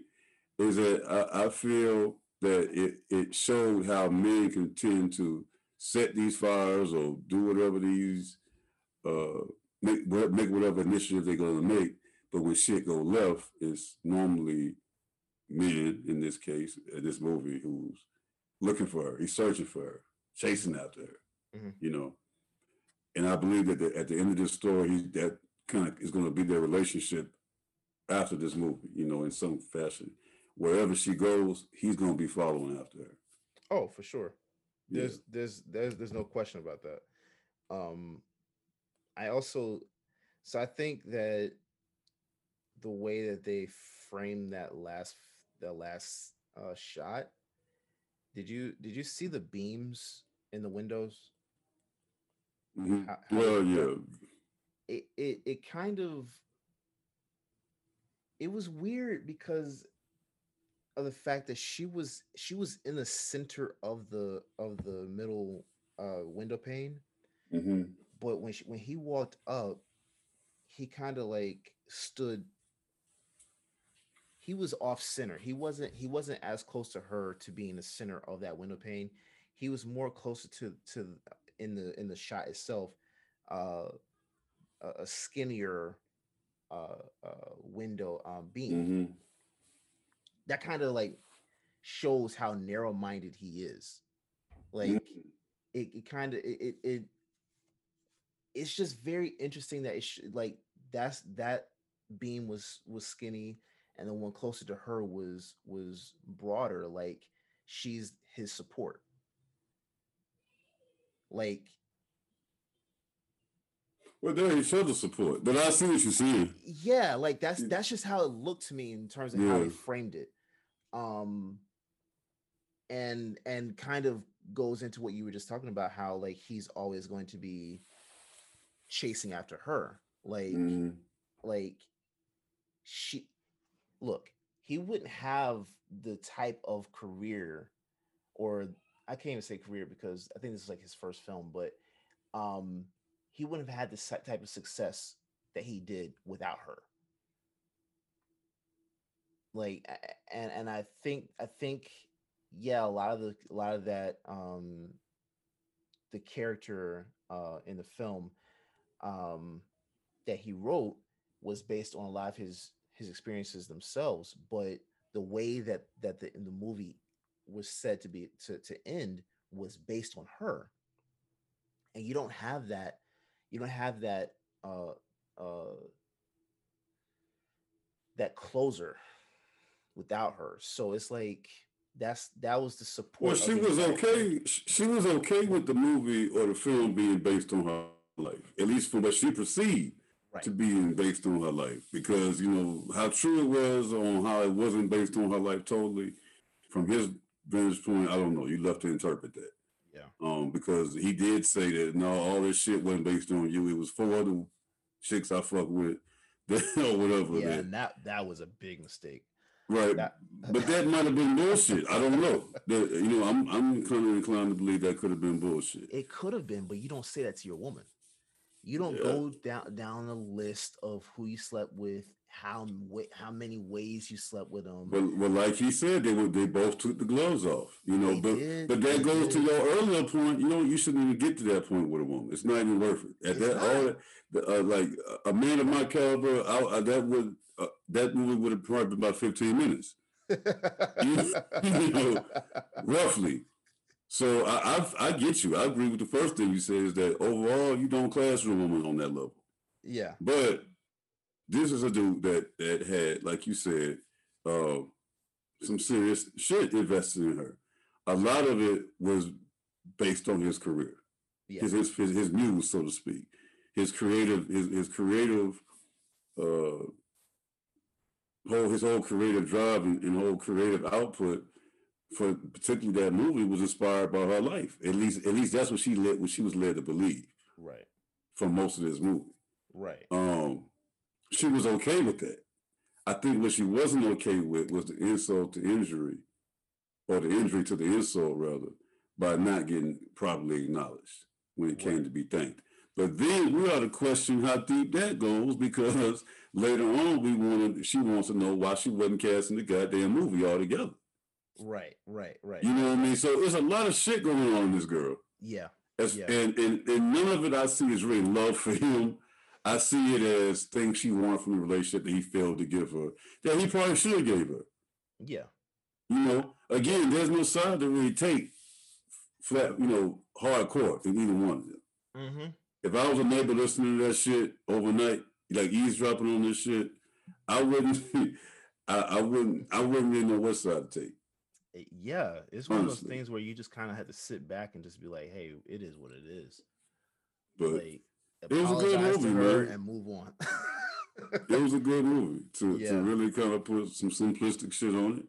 Um, I think Sam Levinson did a good job. I do not see a problem with the age difference that existed between them. I think that was a very real dynamic yeah. between the two of them. And people need to ease up because I think there might be some European criticism that's coming. But you know, Okay. That's how we rock over here in the black community. You know, uh, as long as there's not no children and shit involved, you know, Yeah. you know, there's No, R. there's Kelly type thing. exactly We're not with that shit. You know, we Yeah. not with that shit, but you know, grown people do what grown people do over here. Yeah. You know, over 21, 22 years old, shit, you can't tell me. As long as it's consensual, there's nothing at that point that you can say about it. You know, but it's, it, it's, it seems to be taboo. You know, it seems to be taboo. I don't see how because I mean, have we not seen? but I'm glad that they bucked that. Neither one of them uh, capitulated that shit. uh, and they, they you shouldn't. They shouldn't even acknowledge Right. any of that type of criticism because we we've seen we've seen plenty of examples of of white people that have a huge age gap Mhm. that are in relationships. I mean, bigger than 12 years. so 12 years is is is a cakewalk. Like so I, I think they put us on standards that they themselves don't, they don't, they don't, they don't even exist with.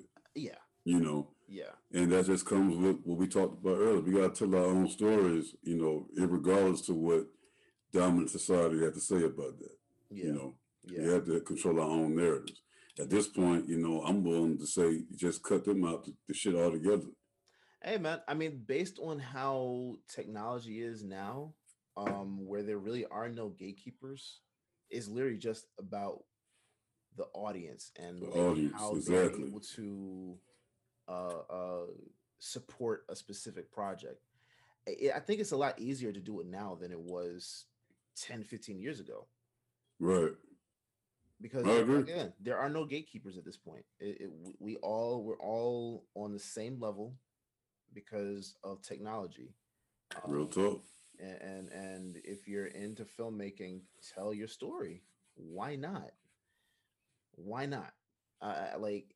I think it's beneficial to do it to do it like that. And if if you know, like, if we wanted to tell a story of a, of a Native American, we would have to go and talk to them and and Exactly. get their permission on on it and Exactly. have them involved in how to tell that story. That should be the exact same way that this is done. It should not be that that we're we're second or not even second, we're the, the, the last thought in terms of consideration um, for how this affects us and how we look in it. So yeah, I completely agree. I completely agree. Right. We should we should be in charge of our own stories and It's long overdue, man. yeah, it makes sense. It makes It's long sense. overdue. Yeah, At the very least, we need to have some some type of uh, council or something that's designated to deal with these white folk before they tell our story. hey man, And to look over their shoulder while they're telling our story. I mean, at the very least, we should be doing that. if the NAACP was doing what they were supposed to be doing, Oh, they would be them.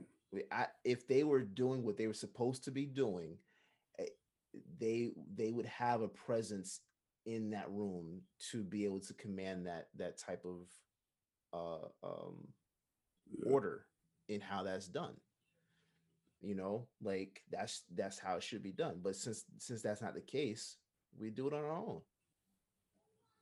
Tell our. ACP, uh, I think, has only mastered fundraising at this point. That's the only relevance they have yeah yeah it's fundraising. yeah You know, and and so we'll, that's another show altogether. yeah But um, but yeah, man, you know, Malcolm and Marie, I liked it. I liked it. yeah I do recommend it. Uh, it's a grown folk movie though. Oh know, yeah. Oh it's yeah. a grown sure. people's movie, and we need more like this. You know, I like I like drama. That's that's my genre of preference. Yeah. I like drama. I like black dramas particularly. Um, I like uh, romantic dramas or, or relationship dramas. Well, I, I, I like drama. This definitely represented um, good dramatic expression on Mhm. screen Mhm. from two dynamic black talents. Uh, now this one, Zendaya uh, and John David Washington actually did there producing Wait, you know. So um, Yeah. you know, it's good to see them having having a little influence behind the camera on this one, Very and so. uh, it, it showed. You know, it showed. It Very showed, so. man. This this Yeah. was whatever effort they put in, man. It was definitely well served.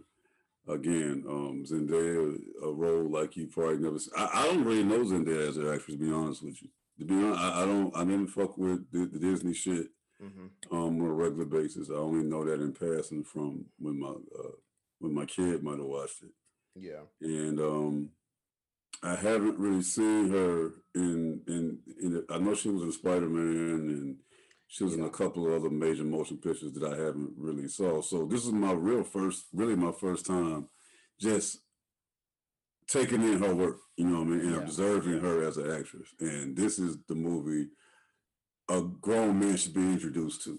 For you know what I mean? For sure. I, I can see I can see why she wanted to roll like this.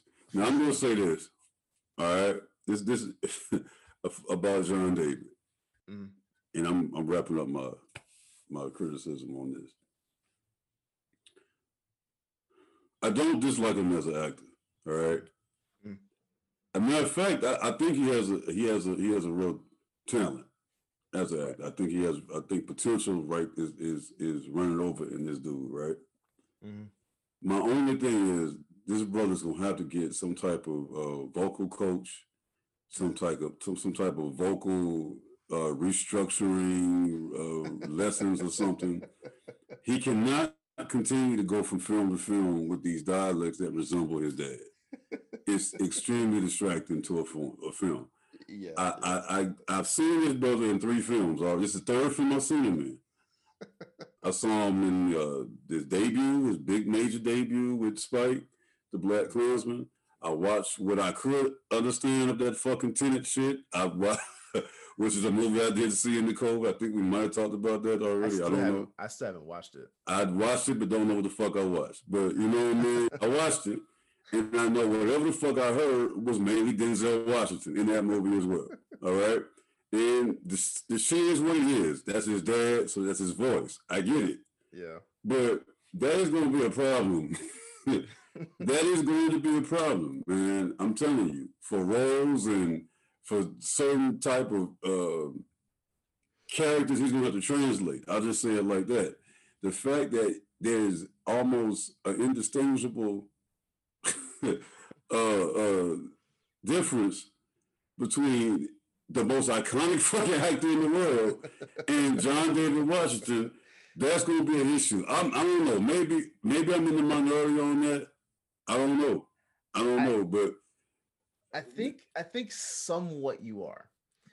Um, I was introduced to him through um Ballers, show on HBO, and I didn't even realize that's who that was for like two seasons. He he didn't sound like Denzel to me. Like I in the show, he didn't sound like Denzel. I for a while, and then once I I realized that's who he was, I started paying closer attention to his to his speech and I could hear it every every once in a while. But for some reason on that show, you don't really hear it like that. But it was well, I don't know. Maybe maybe he did some shit that I'm talking about. Maybe there was a, a effort to. I don't know. I didn't watch Ballers, so I, I can't say. the I can't say. his career, he he he didn't acknowledge that he was his dad's son at all.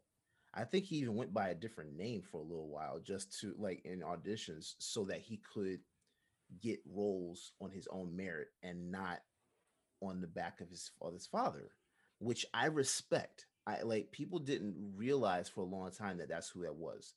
Uh, all right. Well, look, man. I, I've I've been listening to Denzel Washington on screen I know. for thirty plus fucking years. All right.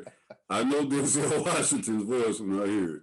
That nigga sounds like Denzel Washington. He sounds. All right, like he sounds like Denzel when he's yelling. He Yes. sounds like Denzel when he's chilling.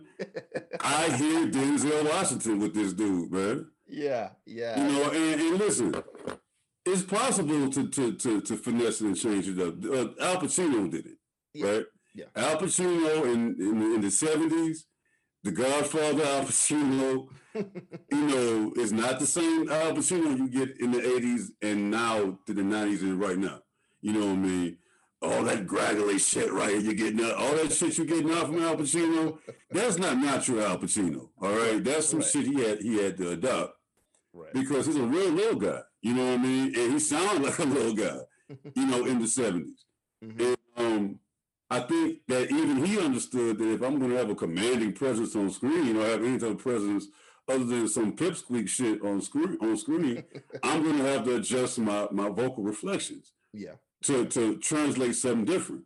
yeah. So I- just kind of think that that's not, and that's not his problem. That's not John David's problem. I'm just giving you an example Yeah, yeah, of yeah, that how it could be done. yeah. But um, as far as John David, I just feel like man, the dude, he, he's he's. I'm sure he is a good actor. How can you not be a good actor when you sound like this greatest fucking actor in the world? Like I'm, I'm just, I'm associating him with his dad. Yeah. Yeah. No, I agree. I agree. It would be very. And I don't even know if that's a criticism or not. I don't know. That that's is that a compliment? I don't fucking know. That's I that's. think it's both. I think it's both. Like, I mean, to I, I'm not trying to uh, be a, it's, it's not intended to be a diss. I do know right, right, that. It's definitely not intended to be a diss. for sure. I know. I, I agree with you. I think that it would serve him well to work on that for sure. Um, I think I actually heard his dad's voice um in this film more than I had ever before with him talking. Um, and I, I've heard it. I've seen him in three movies. I haven't watched Tenet. So This is the can't speak on third. I've Yeah. seen him in all in the three movies I've seen him in. I've heard Denzel fucking Washington in those movies throughout the whole movie. Well, see, that's the thing. Like with And BlacKkKlansman, I heard it for sure, but uh Ballers, I can't remember ever like picking up on that uh, except for like a few times. But it was like it was quick, and it was like, okay, that's not, you know, he he's going on doing his other thing, and then it's just it is what it is. Right. But I haven't watched Tenet, so I can't speak on that. But with this, I heard it, especially when he was yelling. Like I heard it a lot through this film. It didn't take me out of it so much, but I did pick up on it a lot more in this film than I had in his previous work. So I agree for sure. If if it, if as time is going on, that it's becoming more prevalent, he definitely needs to go ahead and get that worked on so that it's not putting him in a in a box because I Just think, something that's gonna uh, that's not something you want attached to every fucking performance. That Right. may sound like I like his dad. I heard his dad. Like that's that's Yeah. just not something you want on every performance. for sure for you sure know. for sure Maybe it's okay right now. I don't know. I'm, I'm I know from my observation, it has taken me out of the movie a few times. I can understand that This one, I'm not gonna say because I'm kind of used to it. yeah You know, I, I kind of expected this dude's probably gonna be like a Denzel Washington vocally shit. you know, so I, it kind of is what it is with me now. But uh, and and, I, and it's not it's not it's not a diss. It's not meant to be a diss to the talent. The man is talented. He's a very competent actor. Um, like I said, I haven't seen a whole lot of him. I, I've I've seen just a couple of his movies, but um, you know, we'll see. But that's just my that's just my observation. You know, I paid my 15, 16 bucks for Netflix to give my opinion, and that's that's what I walked away with. You know, I, I, I think understand it I think dude just might want to adjust that and, and be a little bit different on that. I agree with you on that I But, agree but it was a good movie, man. Good movie, good writing, good direction, great acting. For sure Um, definitely some conversation surrounding Zendaya on this one. Well deserved conversation. oh yeah Um, you know, very ambitious shit with the with you the. think this will get uh any Oscar buzz I doubt it. I do too sadly I doubt it. yeah Um, yeah, from what I'm reading now, you know, the, the shit about the age difference. Yeah, the reviews are not really. Uh, from what I the, the three I've read, I haven't read a lot of them, but the reviews I've read really didn't have a whole lot of praise for this. Wow. Well, I Yeah. loved it. I loved it. I would get it on Blu-ray if I could find it. Yeah, I mean, being a Netflix movie, we probably won't see anything like that Yeah. from it, but um, it's definitely one that I want to be. I re- I'm gonna revisit it. Oh, for sure. You know, I definitely want to revisit just just just based on the uh, uh, I guess the uh, the of it. You know, of a movie taking place in one. Which I like shit like that. You know, a film that takes place and the challenge, I should say, of one location and um, a film that takes place in one day, pretty much one, throughout one night. You know, Yeah. with limited cast. Like, I like those kind of challenges. Yeah. I and uh, they, they pulled it off with this one, man. they did. They pulled it off with this one. They definitely did. Did an amazing job So wrapping this up, you recommend it. It sounds like for sure. You know, and I do as well. So this one is uh, NCFS approved. And speaking of No Chase Film Society, man, if you want to get more reviews like this, check us out on uh, any major streaming podcast platform. Uh, rock with us on Instagram, NC Film Society, uh, on IG, NC Film Society. Uh, I am Chris Ali. That is my name on uh, IG as well um, you know, come in and, and, and give us a little bit of conversation, give us some feedback, recommendations, and all of that. Most definitely. You Most know, definitely. I'm gonna go ahead and throw it to Derrick and let him put his credentials out there for you. Oh yeah. Uh so you can follow me at Derrick underscore OCS. That's D E R R I C K, the black way to spell it. Um, but don't follow me more than you follow the OTS page. I- If you had to choose, follow the OTS page. Don't follow me. Um, exactly. at OTS guys. That's on all social media platforms. We are on Facebook, Twitter, and Instagram. We just got on. uh, We're on YouTube, and we just got on to Twitch. We will be. We're going to be launching some um, different material on, on Twitch with uh, gaming and other other other uh, projects as well. So be on the lookout for that. Um, if you look at us on, on YouTube, we are we are right there at, at the cusp of 100 subscribers, uh, so that we can get a customized URL. Um, but for right now, just look it up. Uh, it's on the sidelines. That's what OTS stands for.